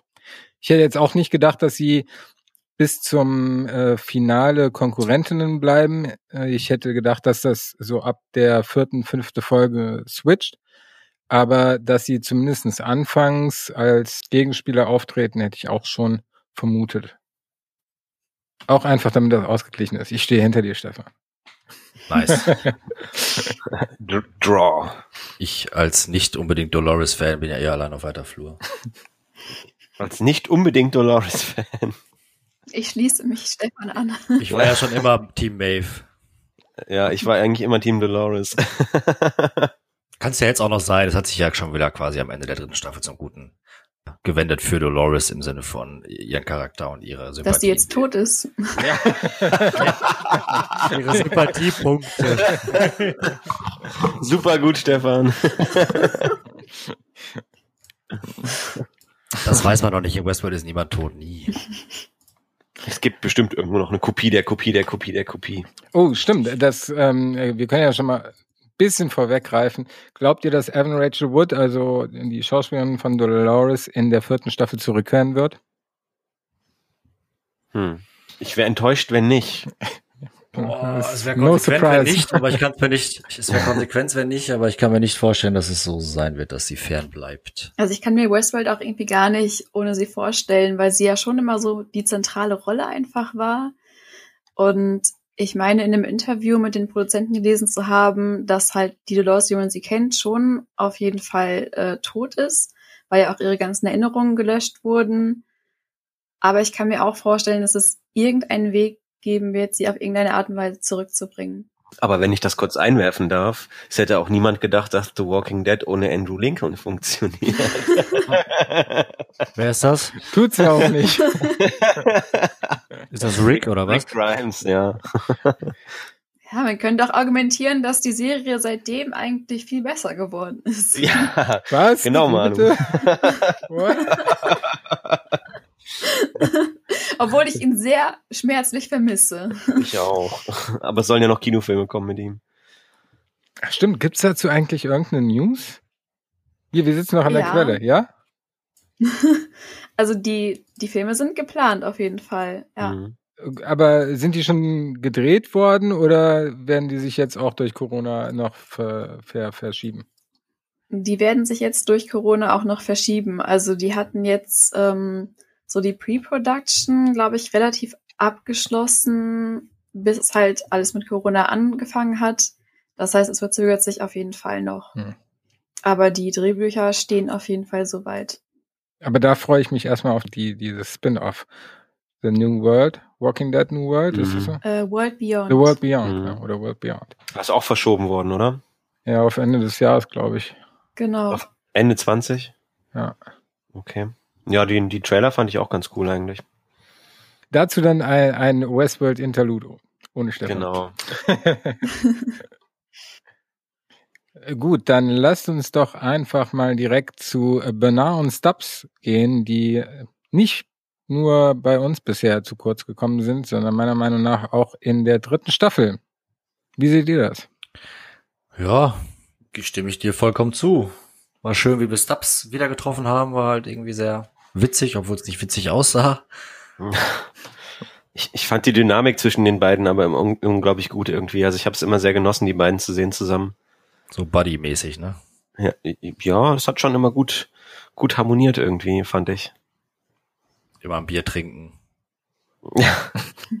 Oder ein paar Schnäpse. Warum auch immer. Warum müssen Hosts sich betrinken? Naja.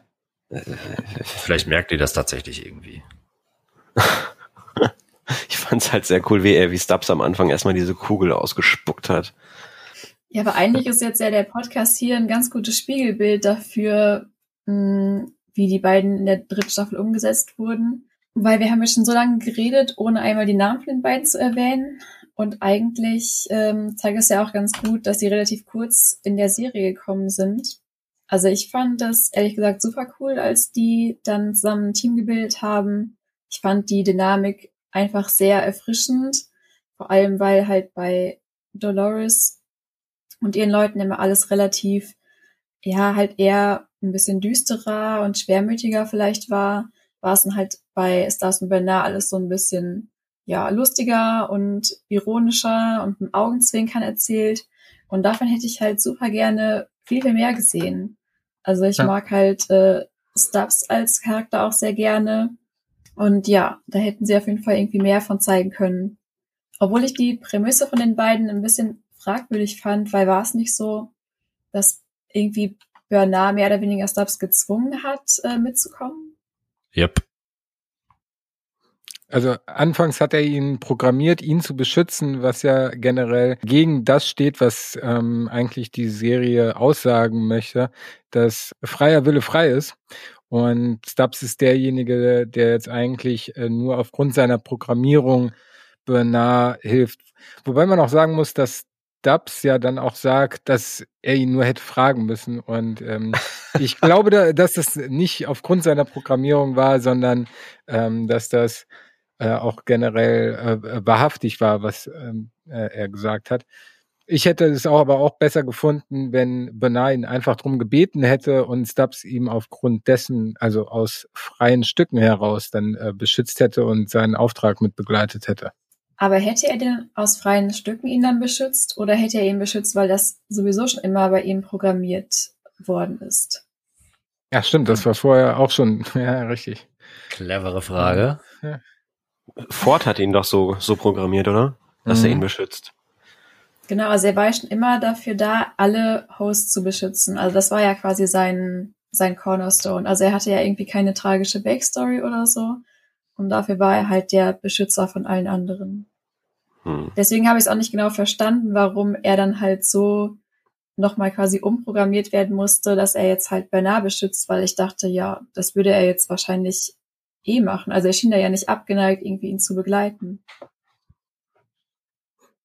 Ja, würde ich dir zustimmen, glaube aber, dass das bei den beiden nicht nur aufgrund der Leichtigkeit, sondern äh, auch ähm, aufgrund der, der Prämisse zwischen denen einfach gar nicht so genau hinterfragt werden muss oder sollte, sondern mhm. die eher so als nicht Sidekicks, aber so als Buddy-Komödie als Nebenhandlung funktionieren, um die, die Gesamthandlung ein bisschen aufzulockern. Zumindest war es für mich so, bis auf die Szene, ähm, in der Arnold auf seine Frau trifft, dass die beiden eher für eine gewisse Leichtigkeit gesorgt haben, die man ähm, den Rest der Serie hat vermissen lassen.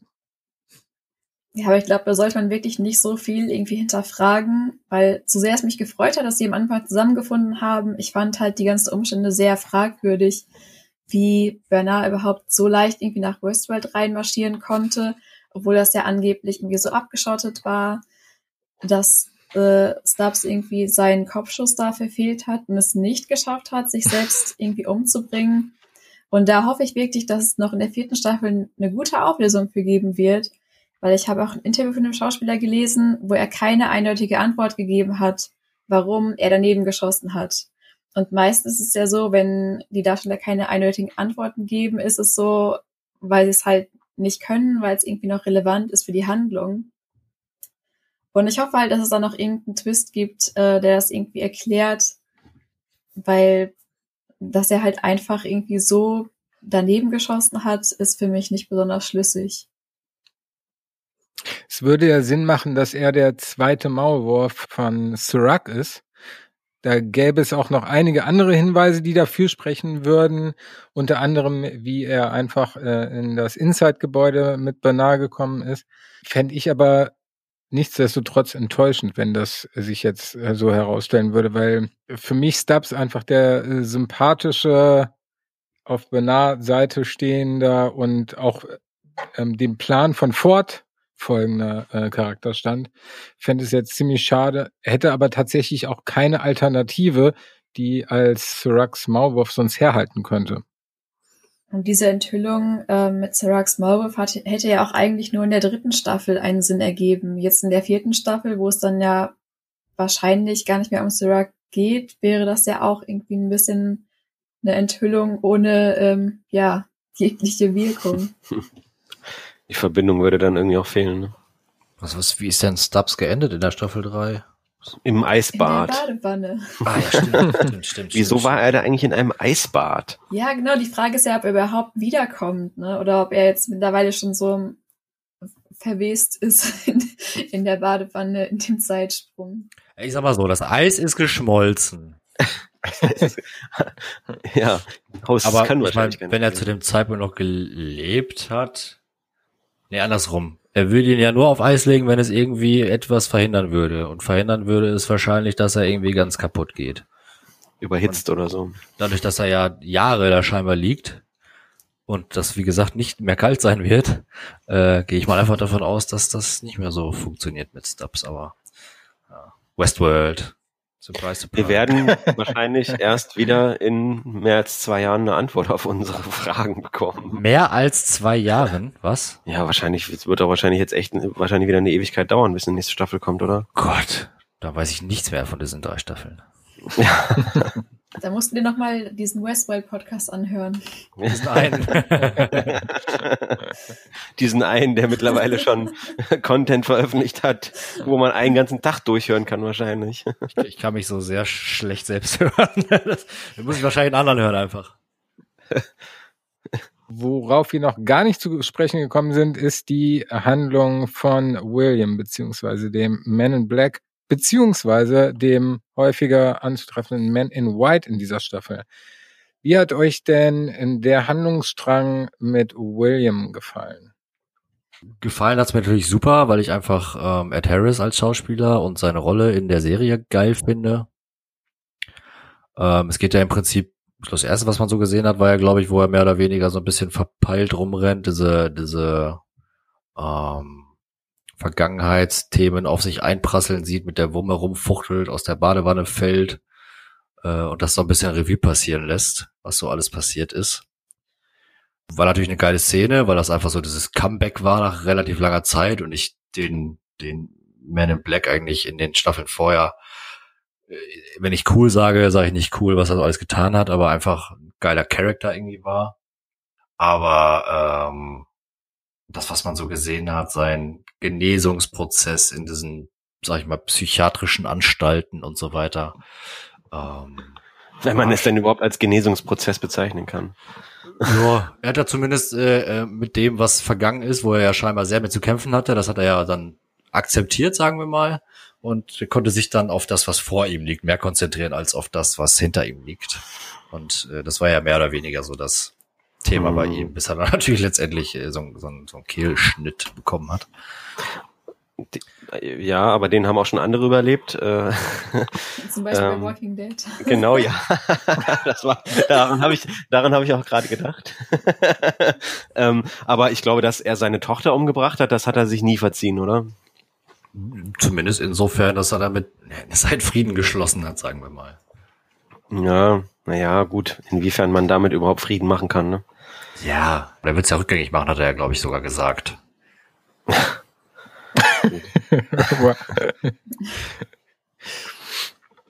ja, ansonsten, wie gesagt, ich fand es interessant. Was haltet ihr so davon? Ja, ich, ich fand auch alles, was um ihn rum war, eigentlich auch ziemlich gut. Auch in der dritten Staffel. Ich fand ähm, in diesem äh, Retention Center oder wie auch immer die, die äh, genannt wurden, fand ich es halt schon geil, wo er dann äh, in diesen äh, in diese Gruppentherapie reinkommt und da sitzt dann einmal der jede Version von ihm im Prinzip von Kind bis bis bis zum zum alten MIB und er muss sich da sozusagen seinen seinen kompletten allen Geistern stellen, die es gibt. Ähm, das fand ich schon sehr cool gemacht, fand ich. Äh, natürlich irgendwie aber auch sehr brutal, ähm, weil er dann alle alle Ichs sozusagen äh, beseitigt.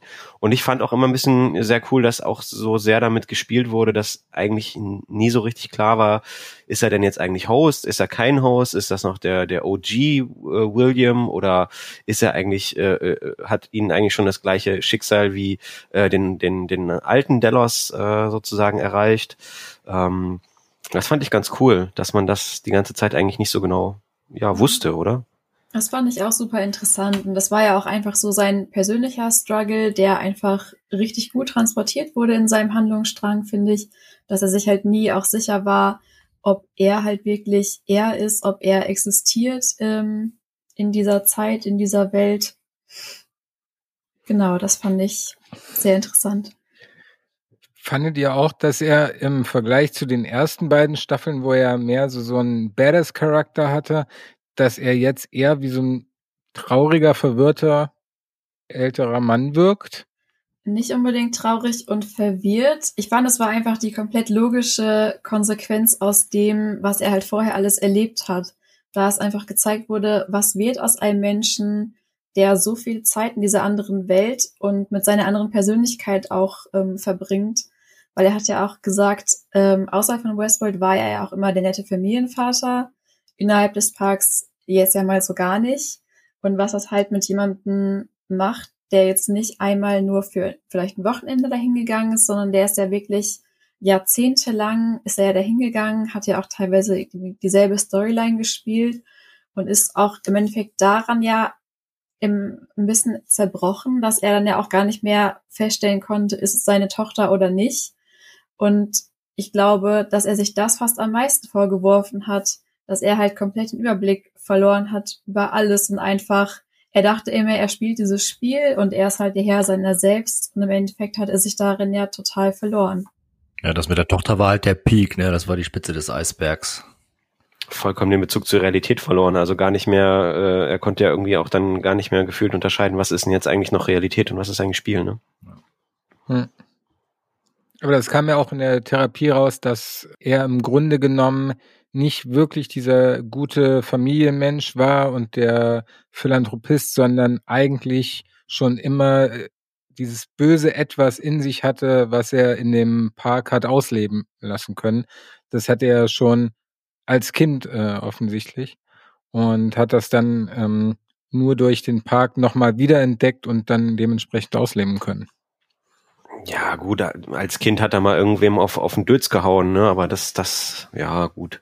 Das waren vielleicht kleine Anfänge seines Ja, Daseins. aber Moment, das war ja schon. nee, nee, nee, nee, nee, Der hat ihr jemand schon irgendwie die Knochen gebrochen und Zähne ausgeschlagen. Echt? Okay. Wegen, also es wurde schon deutlich gewalttätig dargestellt für das junge Alter, in dem okay. man da war. Mhm. Und er hat es ja auch selbst einfach sehr verdreht in seiner Erinnerung. Das war ja das Interessante, dass er sich selbst die Geschichte immer so erzählt hat, dass ähm, sein Vater halt Alkoholiker war und deswegen er eine schwere Kindheit hatte. Und die Wahrheit ja war, dass er so ein schwieriges Kind war, dass sein Vater Alkoholiker geworden ist aufgrund dessen. Und was ja auch wieder Sinn macht, war ja angeblich im Park immer die Seite der Menschen hervorgekommen ist, ja, wie sie halt wirklich war, die sonst immer unterdrückt wurde. Und dahingehend würde es ja gar keinen Sinn machen, wenn irgendwie der Park aus ihm einen schlechten Menschen gemacht hätte, sondern es war ja schon immer irgendwo angelegt und ja, da musste er es dann halt quasi endlich nicht mehr verstecken. Das endet dann halt in der voll in der Staffel mit einem krassen Moment, finde ich. Der dann auch nochmal sehr darauf äh, warten lässt jetzt, was die mhm. vierte Staffel so mit dem Moment so tut.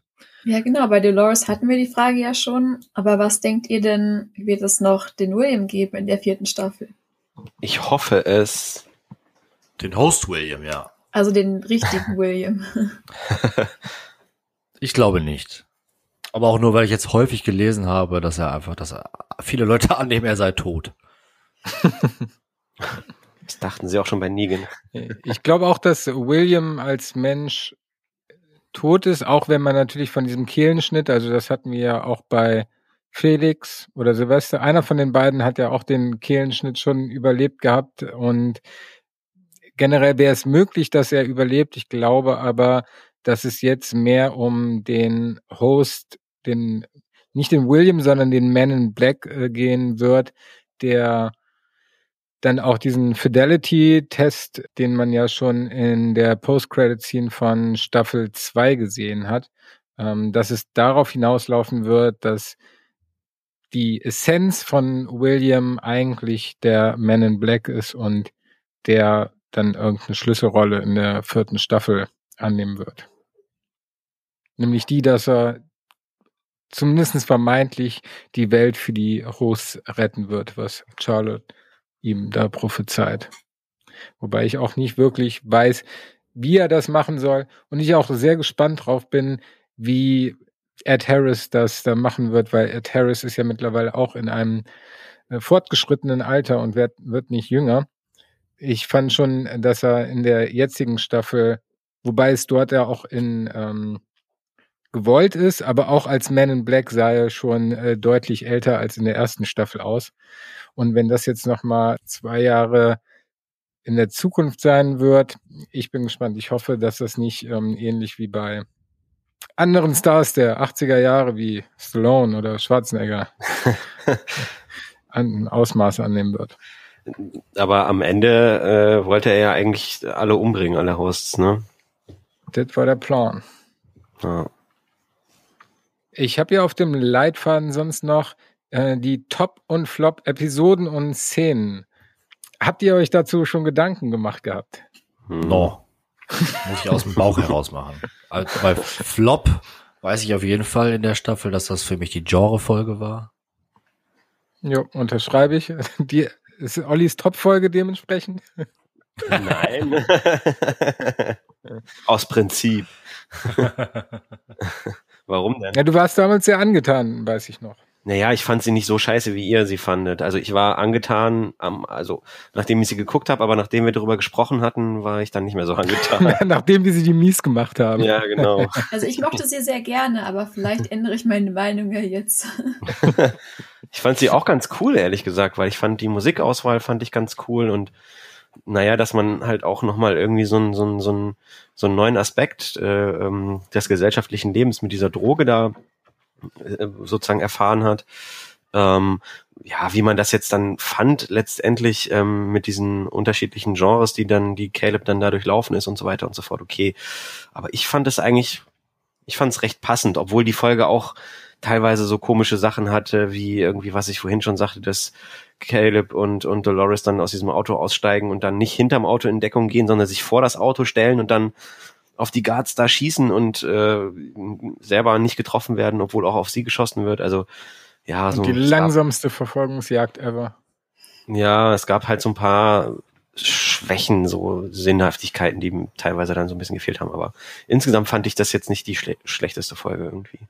Wie sieht das bei dir aus, Jana? Welche waren deine High- und Lowlights? Also mir hat die Genrefolge zum Beispiel richtig gut gefallen. Es gab dann auch hier eine Riesendiskussion im Freundeskreis, weil das irgendwie die Folge war, die die anderen total schrecklich fanden, so als erste Episode der Staffel und ich halt so war. Es war irgendwie bis zu dem Zeitpunkt echt meine Highlight-Folge.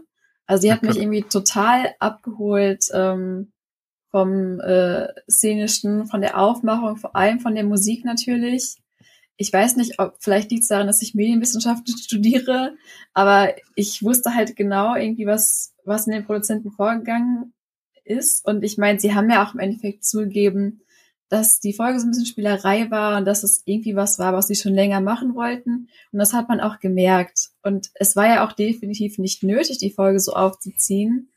Aber sie hat halt ihre Wirkung bei mir zumindest überhaupt nicht verfehlt. Also ich wurde davon total abgeholt, als die da mit dem Auto abgebogen sind und dann anfingen, äh, der Valkyrenritt zu spielen und so, dann war ich halt irgendwie einfach total drin. Und auch vor allem am Ende, ähm, als dann alle ihre Rehoboam-Akten bekommen haben und dann das äh, Genre Realität gespielt hat. Ich glaube, mit diesem Remix von Space Oddity, der, glaube ich, gespielt hat, und ich fand das so schön. Ich habe mir dieses Lied noch ungefähr 50 Mal angehört an dem Tag. Und also es hat einfach atmosphärisch die Handlung unglaublich getragen, fand ich. Ja, bin ich voll bei dir. Vielleicht hätte ich es lauter hören müssen oder so. Es war schon zu später Stunde, der Sohn war da geschlafen. Ich durfte nicht so laut hören. ähm, Hättest du deinem Kumpel da fahren müssen, Stefan, mit dieser krassen Anlage da. Stimmt, das wäre toll. Ja. 10.2 reicht dann wahrscheinlich auch. 10.2.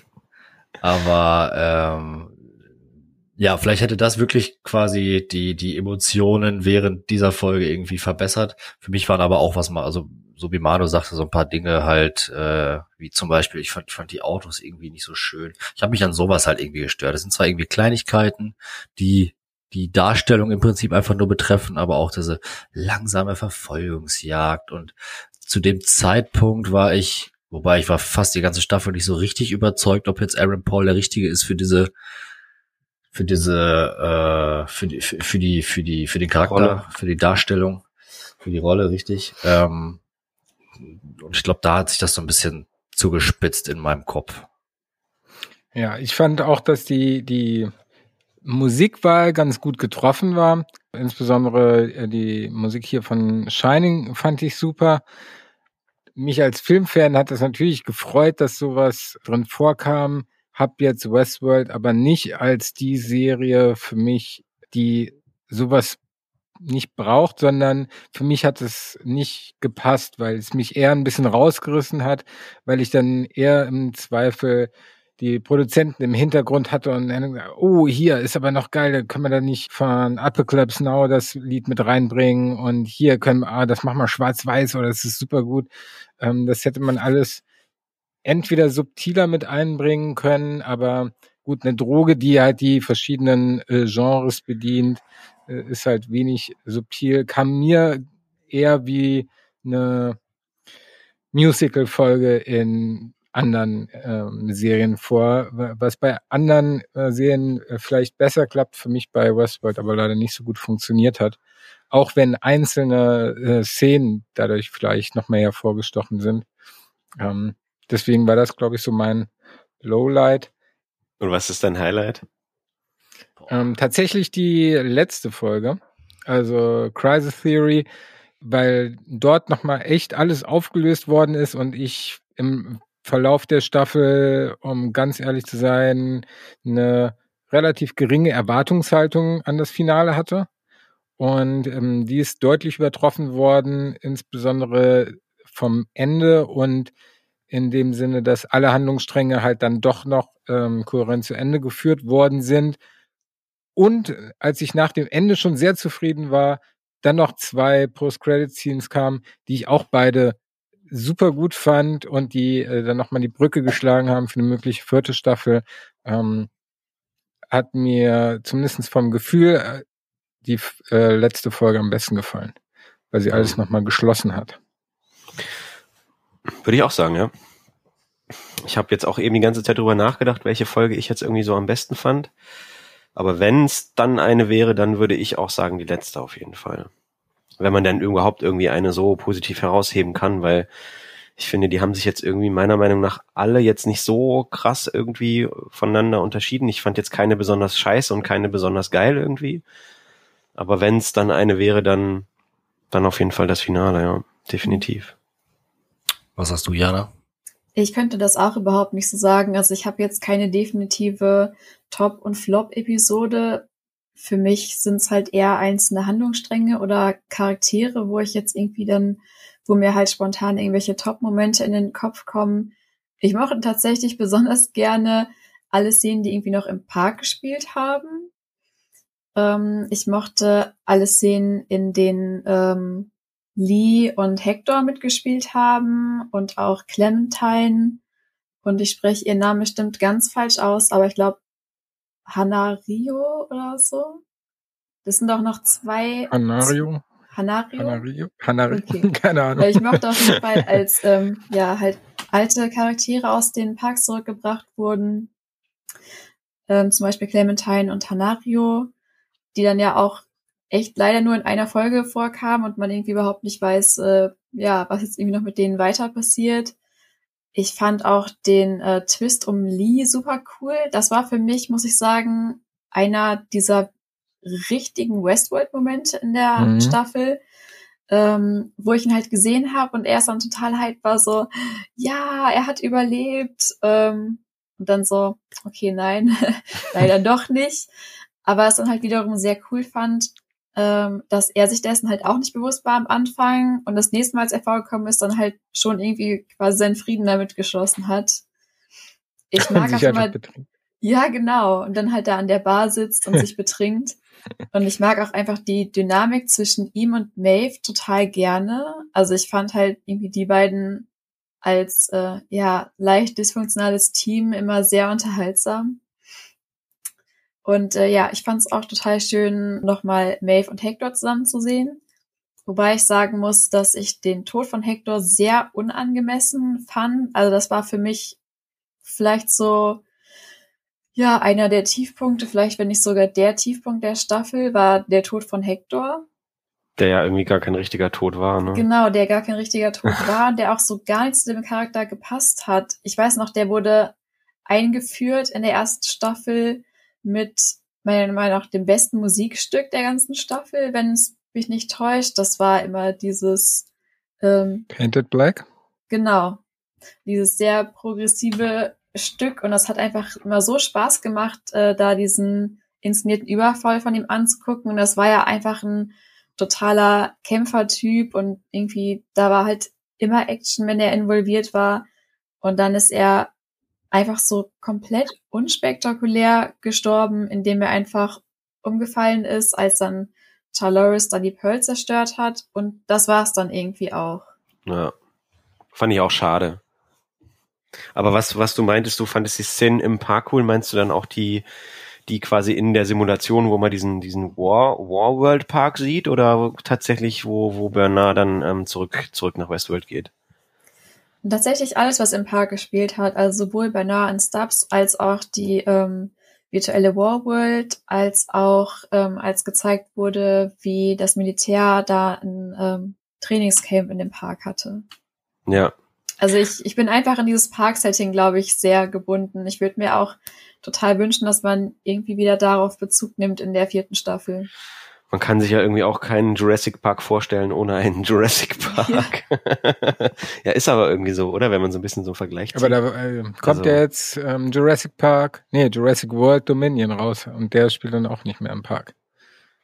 Ja, komm, ich meine, das ist ja aber jetzt auch nicht mehr wirklich bergauf gegangen mit dem Franchise irgendwie, oder? Also ich fand die letzten Filme die jetzt. Die neuen Filme finde ich gar nicht schlecht. Ja, ich fand die jetzt nicht so geil, ehrlich gesagt. Da gucke ich mir lieber den ersten an und bin glücklich und höre danach auf. Vielleicht noch den zweiten. Aber äh, was du meintest, ähm, insbesondere mit Clementine und Hanario, äh, das fand ich auch super schade, dass Maeve da dann erstmal drauf gepocht hat, äh, dass sie Unterstützung braucht im äh, Kampf gegen Dolores und äh, sie dann die beiden zur Unterstützung bekommt und die dann nur in einer Szene zu sehen sind gegen Musashi. Äh, war halt genau. super witzlos irgendwie. Und ähm, vor allen Dingen äh, Clementine hätte ich äh, gerne noch viel mehr gesehen, weil ich die schon in der zweiten Staffel super fand.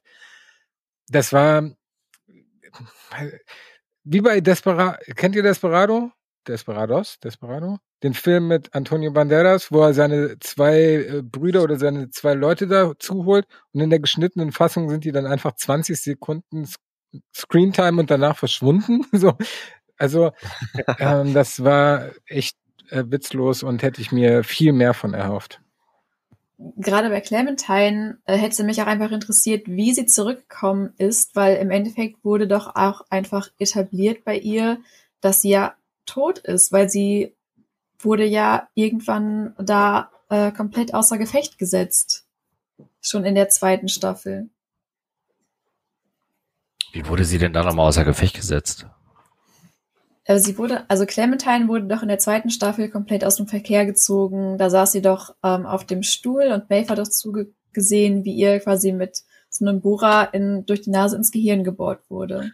Hm. Ja. Und danach war Clementine als Charakter ja auch eigentlich zerstört und kam ja nur noch zurück als ja dieser dieser umprogrammierte Host, der dann irgendwie die anderen Hosts dazu veranlasst hat, sich gegenseitig zu bekämpfen. Und deswegen habe ich mich halt so gewundert, als sie zurückgekommen ist, warum, also es hat mich auf jeden Fall interessiert, wie haben sie das angestellt? So, wer ist Clementine? Ist es noch die Clementine? Weil die wurde ja eigentlich zerstört. Und das sind halt alles so Fragen, die natürlich nicht beantwortet werden können, wenn der Charakter eine Szene nur hat. Ja, schwierig. Stimmt, das hatte ich tatsächlich auch gar nicht mehr auf dem Schirm. Nee, war mir auch nicht mehr ganz bewusst. Ja, aber da, das ist das, was mich an der dritten Staffel ähm, tatsächlich ein bisschen stört, dass was ja auch die Serie ein bisschen zu herausgefordert hat, dass man so viel hinterfragt, dass das in der dritten Staffel eigentlich in den Hintergrund getreten ist und dass es eigentlich besser ist, wenn man nicht alles hinterfragt. ja, aber wir machen ja diesen Podcast, um alles zu hinterfragen. Nein, aber auch gerade diese ähm, äh, Theorie mit den ähm, Simulationen, äh, da sind ja in der Serie Hinweise darauf äh, und auch bei anderen Theorien oder Hinweisen, die versteckt worden sind oder in der Serie drin vorkamen, war es so, dass man darauf aufbauen viel draus hätte machen können.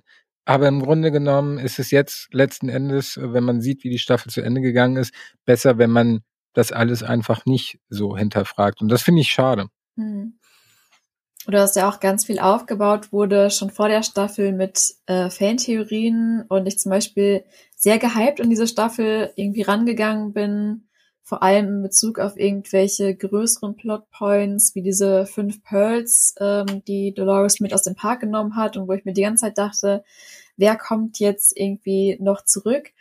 Und ich zum Beispiel tatsächlich vermutet habe, dass in Charlottes Körper irgendwie Teddy steckt, ja. weil die beiden halt ähm, so vertraut miteinander umgegangen sind. Das war meine erste Vermutung. Und dann habe ich irgendwann gedacht, dass vielleicht Clementine in Charlotte steckt, weil sie mich vom Schauspiel so ein bisschen daran erinnert hat, auch mit dem, irgendwie, wie sie ihre Hände gehalten hat, so die ganze Mimik und Gestik.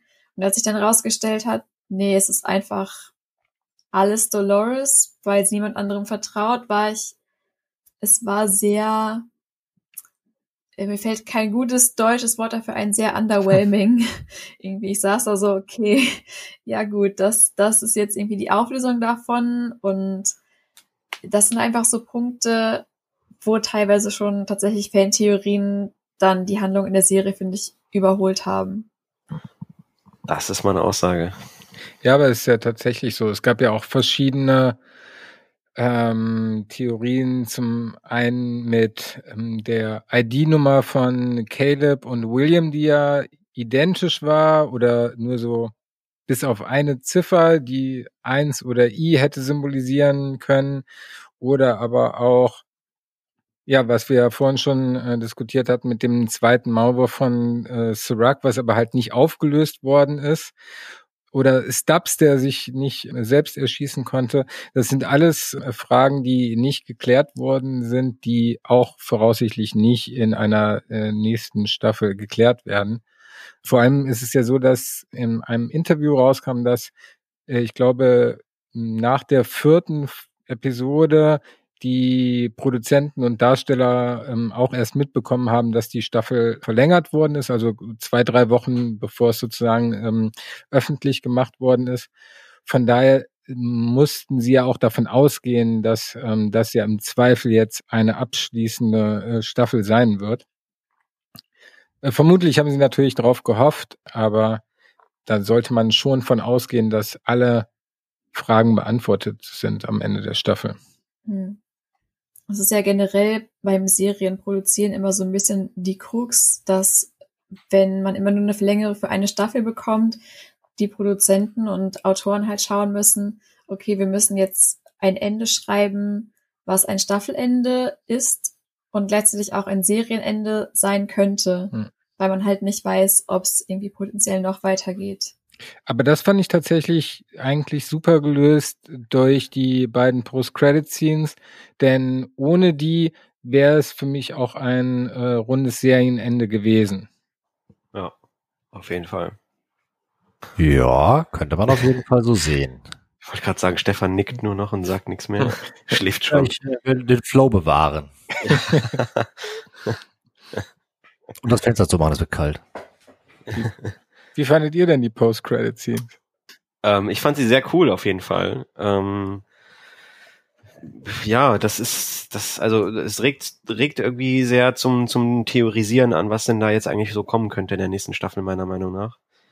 Ähm, und ich fände es natürlich sehr geil, wenn das dann irgendwie so ein bisschen postapokalyptisch wäre und so und keine Ahnung was, mal man hat ja auch in der in der Rückblende, ähm, als so ein bisschen die der Hintergrund von Serac aufgeklärt wurde, ja auch gesehen, wie äh, ich glaube es war Paris da äh, in, in einer Atomwolke äh, untergeht. Und ähm, ich bin allgemein irgendwie so ein bisschen so ein, so ein Fan von so, so postapokalyptischen Settings irgendwie.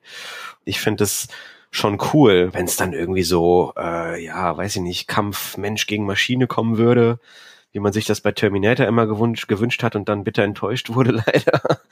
Aber man kann es ja da bei Westworld ja jetzt irgendwie besser machen. Aber naja, auf der anderen Seite würde man sich dann natürlich dann vom Ursprungssetting noch viel weiter entfernen. Ne? Also ist natürlich so die Frage, weil ähm, irgendwie wünsche ich mir auch so ein bisschen die Parks wieder zurück. Ich bin da echt so ein bisschen ambivalent, muss ich sagen. Ich weiß gar nicht so richtig, ähm, was ich mir dann so wünschen würde für die vierte Staffel irgendwie. Also ich finde, es ist schon alles möglich, oder? Man kann es nicht wirklich greifen, vollkommen. Hm, nee. Ja, gut, das ist ja, glaube ich, auch so gewollt, oder? Ja gut, zu einfach wollen sie es uns nicht machen, auch wenn wir natürlich echt jede Folge mit Argus-Augen verfolgt haben, äh, können wir das halt immer noch nicht sagen, ne? stimmt schon. Naja, die werden immer selbst noch keinen hundertprozentigen Plan haben, wie die vierte Staffel laufen wird. Also zum einen haben sie ja erstmal jetzt mitbekommen, dass eine vierte Staffel in Auftrag gegeben worden ist. Zum anderen haben sie zwar einen groben Plan, wie sie äh, sagen, äh, wie das Ende ähm, sein soll. Ich glaube aber, dass hm, wir uns in der vierten Staffel ähnlich wie in der dritten von den Parks verabschieden müssen, auch wenn man ähm, durch den ein oder anderen Kniff vielleicht noch mal eine, zwei Folgen in einem Park sehen kann.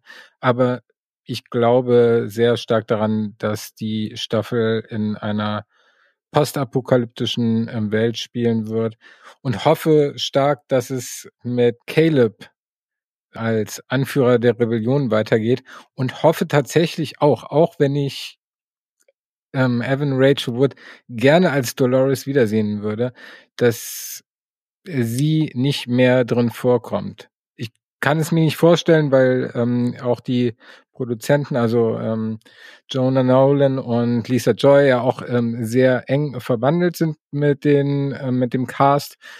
Aber für mich wäre es eine Enttäuschung, wenn nach dem Finale ähm, sie wiederkommen würde, weil es den kompletten Impact einfach äh, wieder rausnehmen würde.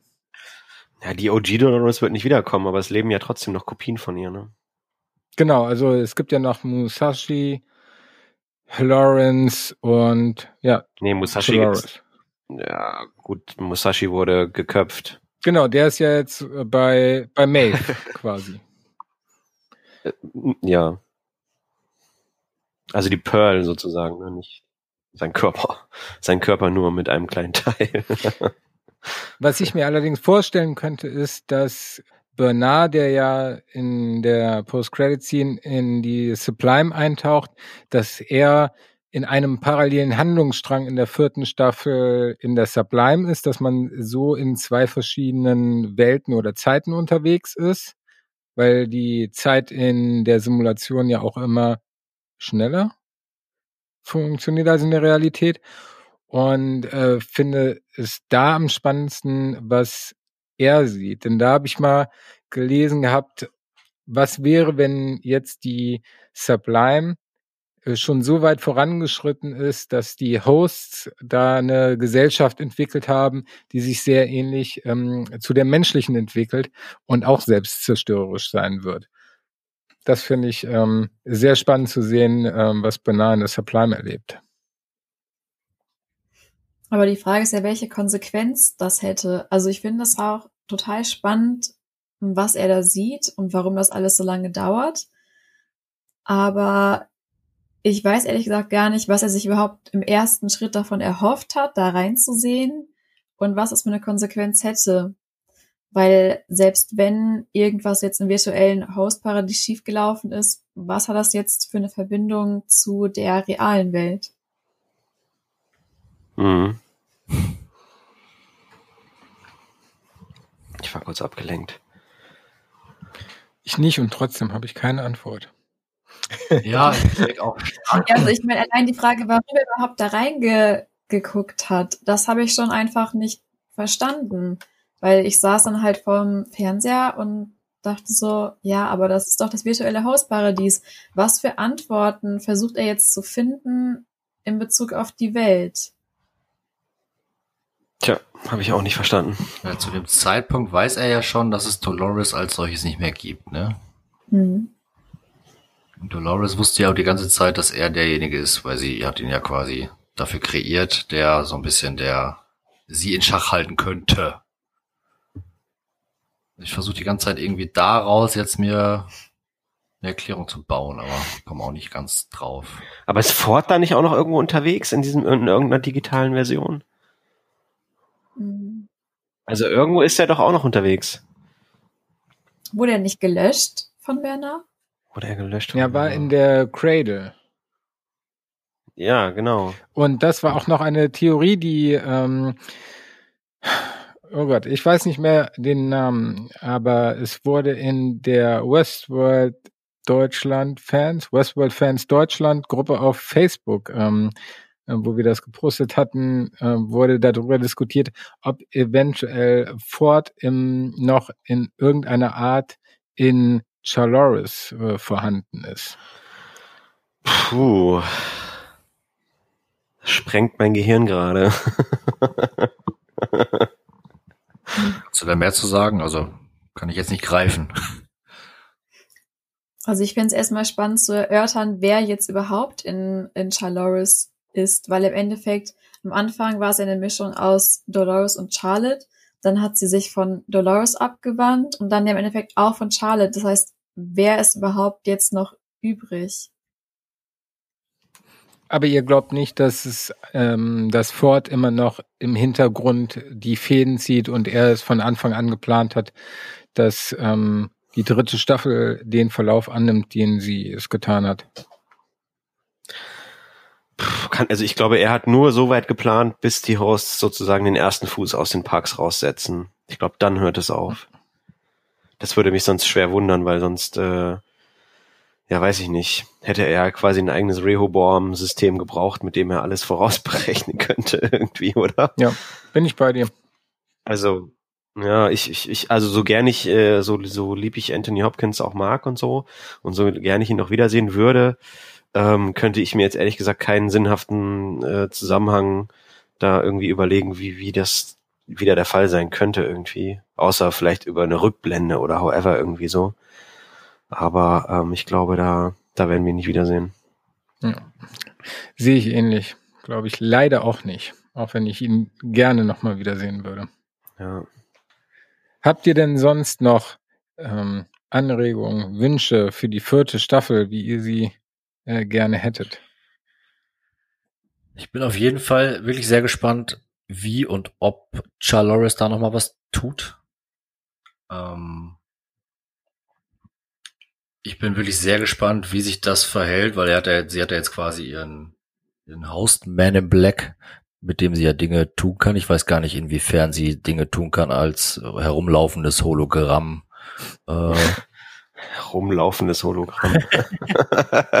äh, und sich da wirklich äh, einbringen kann in gewisse Dinge.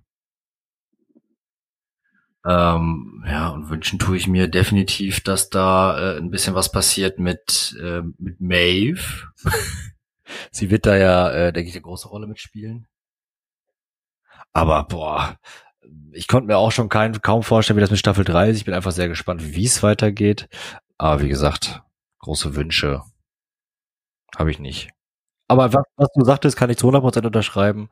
Äh, ich finde auch, wenn Dolores wieder käme, würde das nicht würde das viele Türen schließen, die sonst offen wären. Ja. Also ich würde mich auf jeden Fall auf so ein postapokalyptisches Setting freuen. Das fände ich geil. Ja, also ich fände es ähm, super, wenn wieder mehr Charaktere ähm, miteinander agieren würden. Also wenn einfach zum Beispiel noch mehr wieder auf Clementine eingegangen wird oder Lawrence Lawrence. Also, ja, generell. Den ja, drei Sekunden Lawrence. Ja, genau, der, der drei Sekunden Lawrence, ähm, wo wir erstmal noch nicht wissen, was er in Berlin gemacht hat, warum er da äh, irgendwie stationiert wurde. Also, ich meine, im Endeffekt, ich fand es halt total clever, den Connells halt auszutauschen und Charlotte, weil das ja zwei Schlüsselpositionen waren in den Firmen, irgendwie, die sie infiltrieren wollte.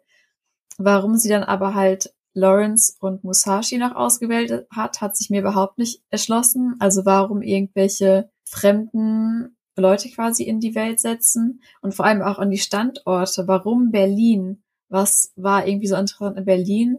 Und ich weiß gerade gar nicht mehr genau, wo Musashi war. Irgendwo in Indonesien, glaube mhm, ich. In Jakarta. Ja, genau. Warum halt in, warum haben die da diese Fabrik aufgebaut und so weiter und so fort? Ja, also generell würde ich einfach wieder mir mehr ähm, Interaktion mit verschiedenen Charakteren wünschen, dass es nicht alles so zentriert irgendwie auf zwei, drei Charaktere ist, sondern halt sich so ein bisschen wieder ausgleicht. Bei ein paar Charakteren weiß man auch gar nicht, was aus denen geworden ist. Zum Beispiel, wie hießen sie nochmal? Ich glaube Felix und Silvester. Mhm. Die, Silvestre, ja. Genau, die beiden, ähm, die äh, auch im Westworld Park gearbeitet haben die waren ja auch quasi nur eine Simulation jetzt vorhanden in der dritten Staffel.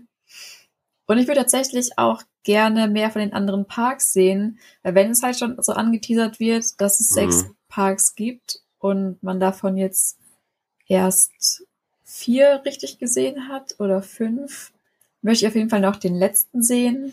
Den Game of Thrones Park. Ne? Aber da bin ich halt auch so ein bisschen hin und her gerissen wie Olli. Also ich würde irgendwie auch gerne nochmal zurück in die Parks gehen und vor allem halt den letzten nochmal irgendwie ausführlicher sehen.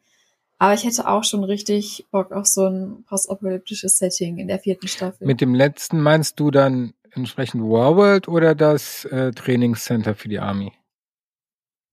Nee, mit dem letzten meine ich tatsächlich den, über den man noch gar nichts weiß. Also das Trainingscenter, gut, das kann man sich ja irgendwo herleiten, da muss ich jetzt nicht nochmal irgendwie viel sehen. Warworld äh, existiert ja anscheinend auch als echter Park, hat man jetzt bisher nur in der Simulation gesehen. Aber es gibt ja noch Park 4. Ach so, Fantasy. Und der muss ja irgendwie genau sowas mit Fantasy, ähm, Mittelalter-Setting zu tun haben, äh, was ja mit diesem ähm, Game of Thrones Cameo-Auftritt da äh, angeteasert wurde. Und das wäre natürlich super interessant, irgendwie da nochmal reinzuschauen. Hm. Da, wo Game of Thrones gedreht wurde. Sehr schön. Habt, hat dann jemand von euch noch abschließende Worte, die er noch bisher nicht unterbringen konnte und ihr jetzt unbedingt noch loswerden möchte? Ich muss pipi.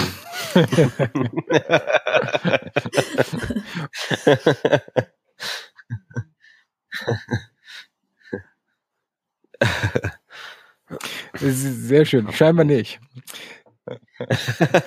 Dann bleibt mir natürlich wie immer noch am Ende und jetzt auch vermutlich bis auf weiteres ähm, zu sagen, folgt uns gerne auf Twitter, um auf neuestem Stand zu bleiben, unter twitter.com slash westworld unterstrich host oder auf Facebook bei der Westworld Podcast.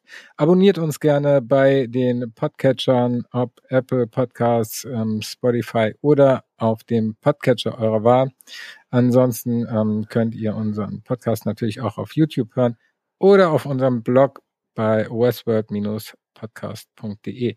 Falls ihr sonst individuell auf uns zukommen sollt, gerne unter westworld-podcast.web.de. Und ähm, damit bedanke ich mich heute ganz besonders bei Jana und natürlich äh, auch bei Olli und Stefan und ähm, verabschiede mich damit. Bis dahin, Wiederschauen. Wiederschauen, Wiederschauen. Ciao. Tatsächlich ist ja die Frage, ob wir uns jetzt auf eine große Verschiebung gefasst machen müssen oder nicht, weil wir haben ja jetzt, ähm, ich wollte nur einen Übergang finden, ist egal. das macht überhaupt keinen Sinn. Hast du ihn nicht gefunden? nee, nicht so richtig. Manu, trink doch noch ein bisschen Gin. macht, das macht Gin, finde ich. Wie fandet ihr denn die After-Credit-Scenes? Wie fandet ihr denn die Post-Credit-Scenes?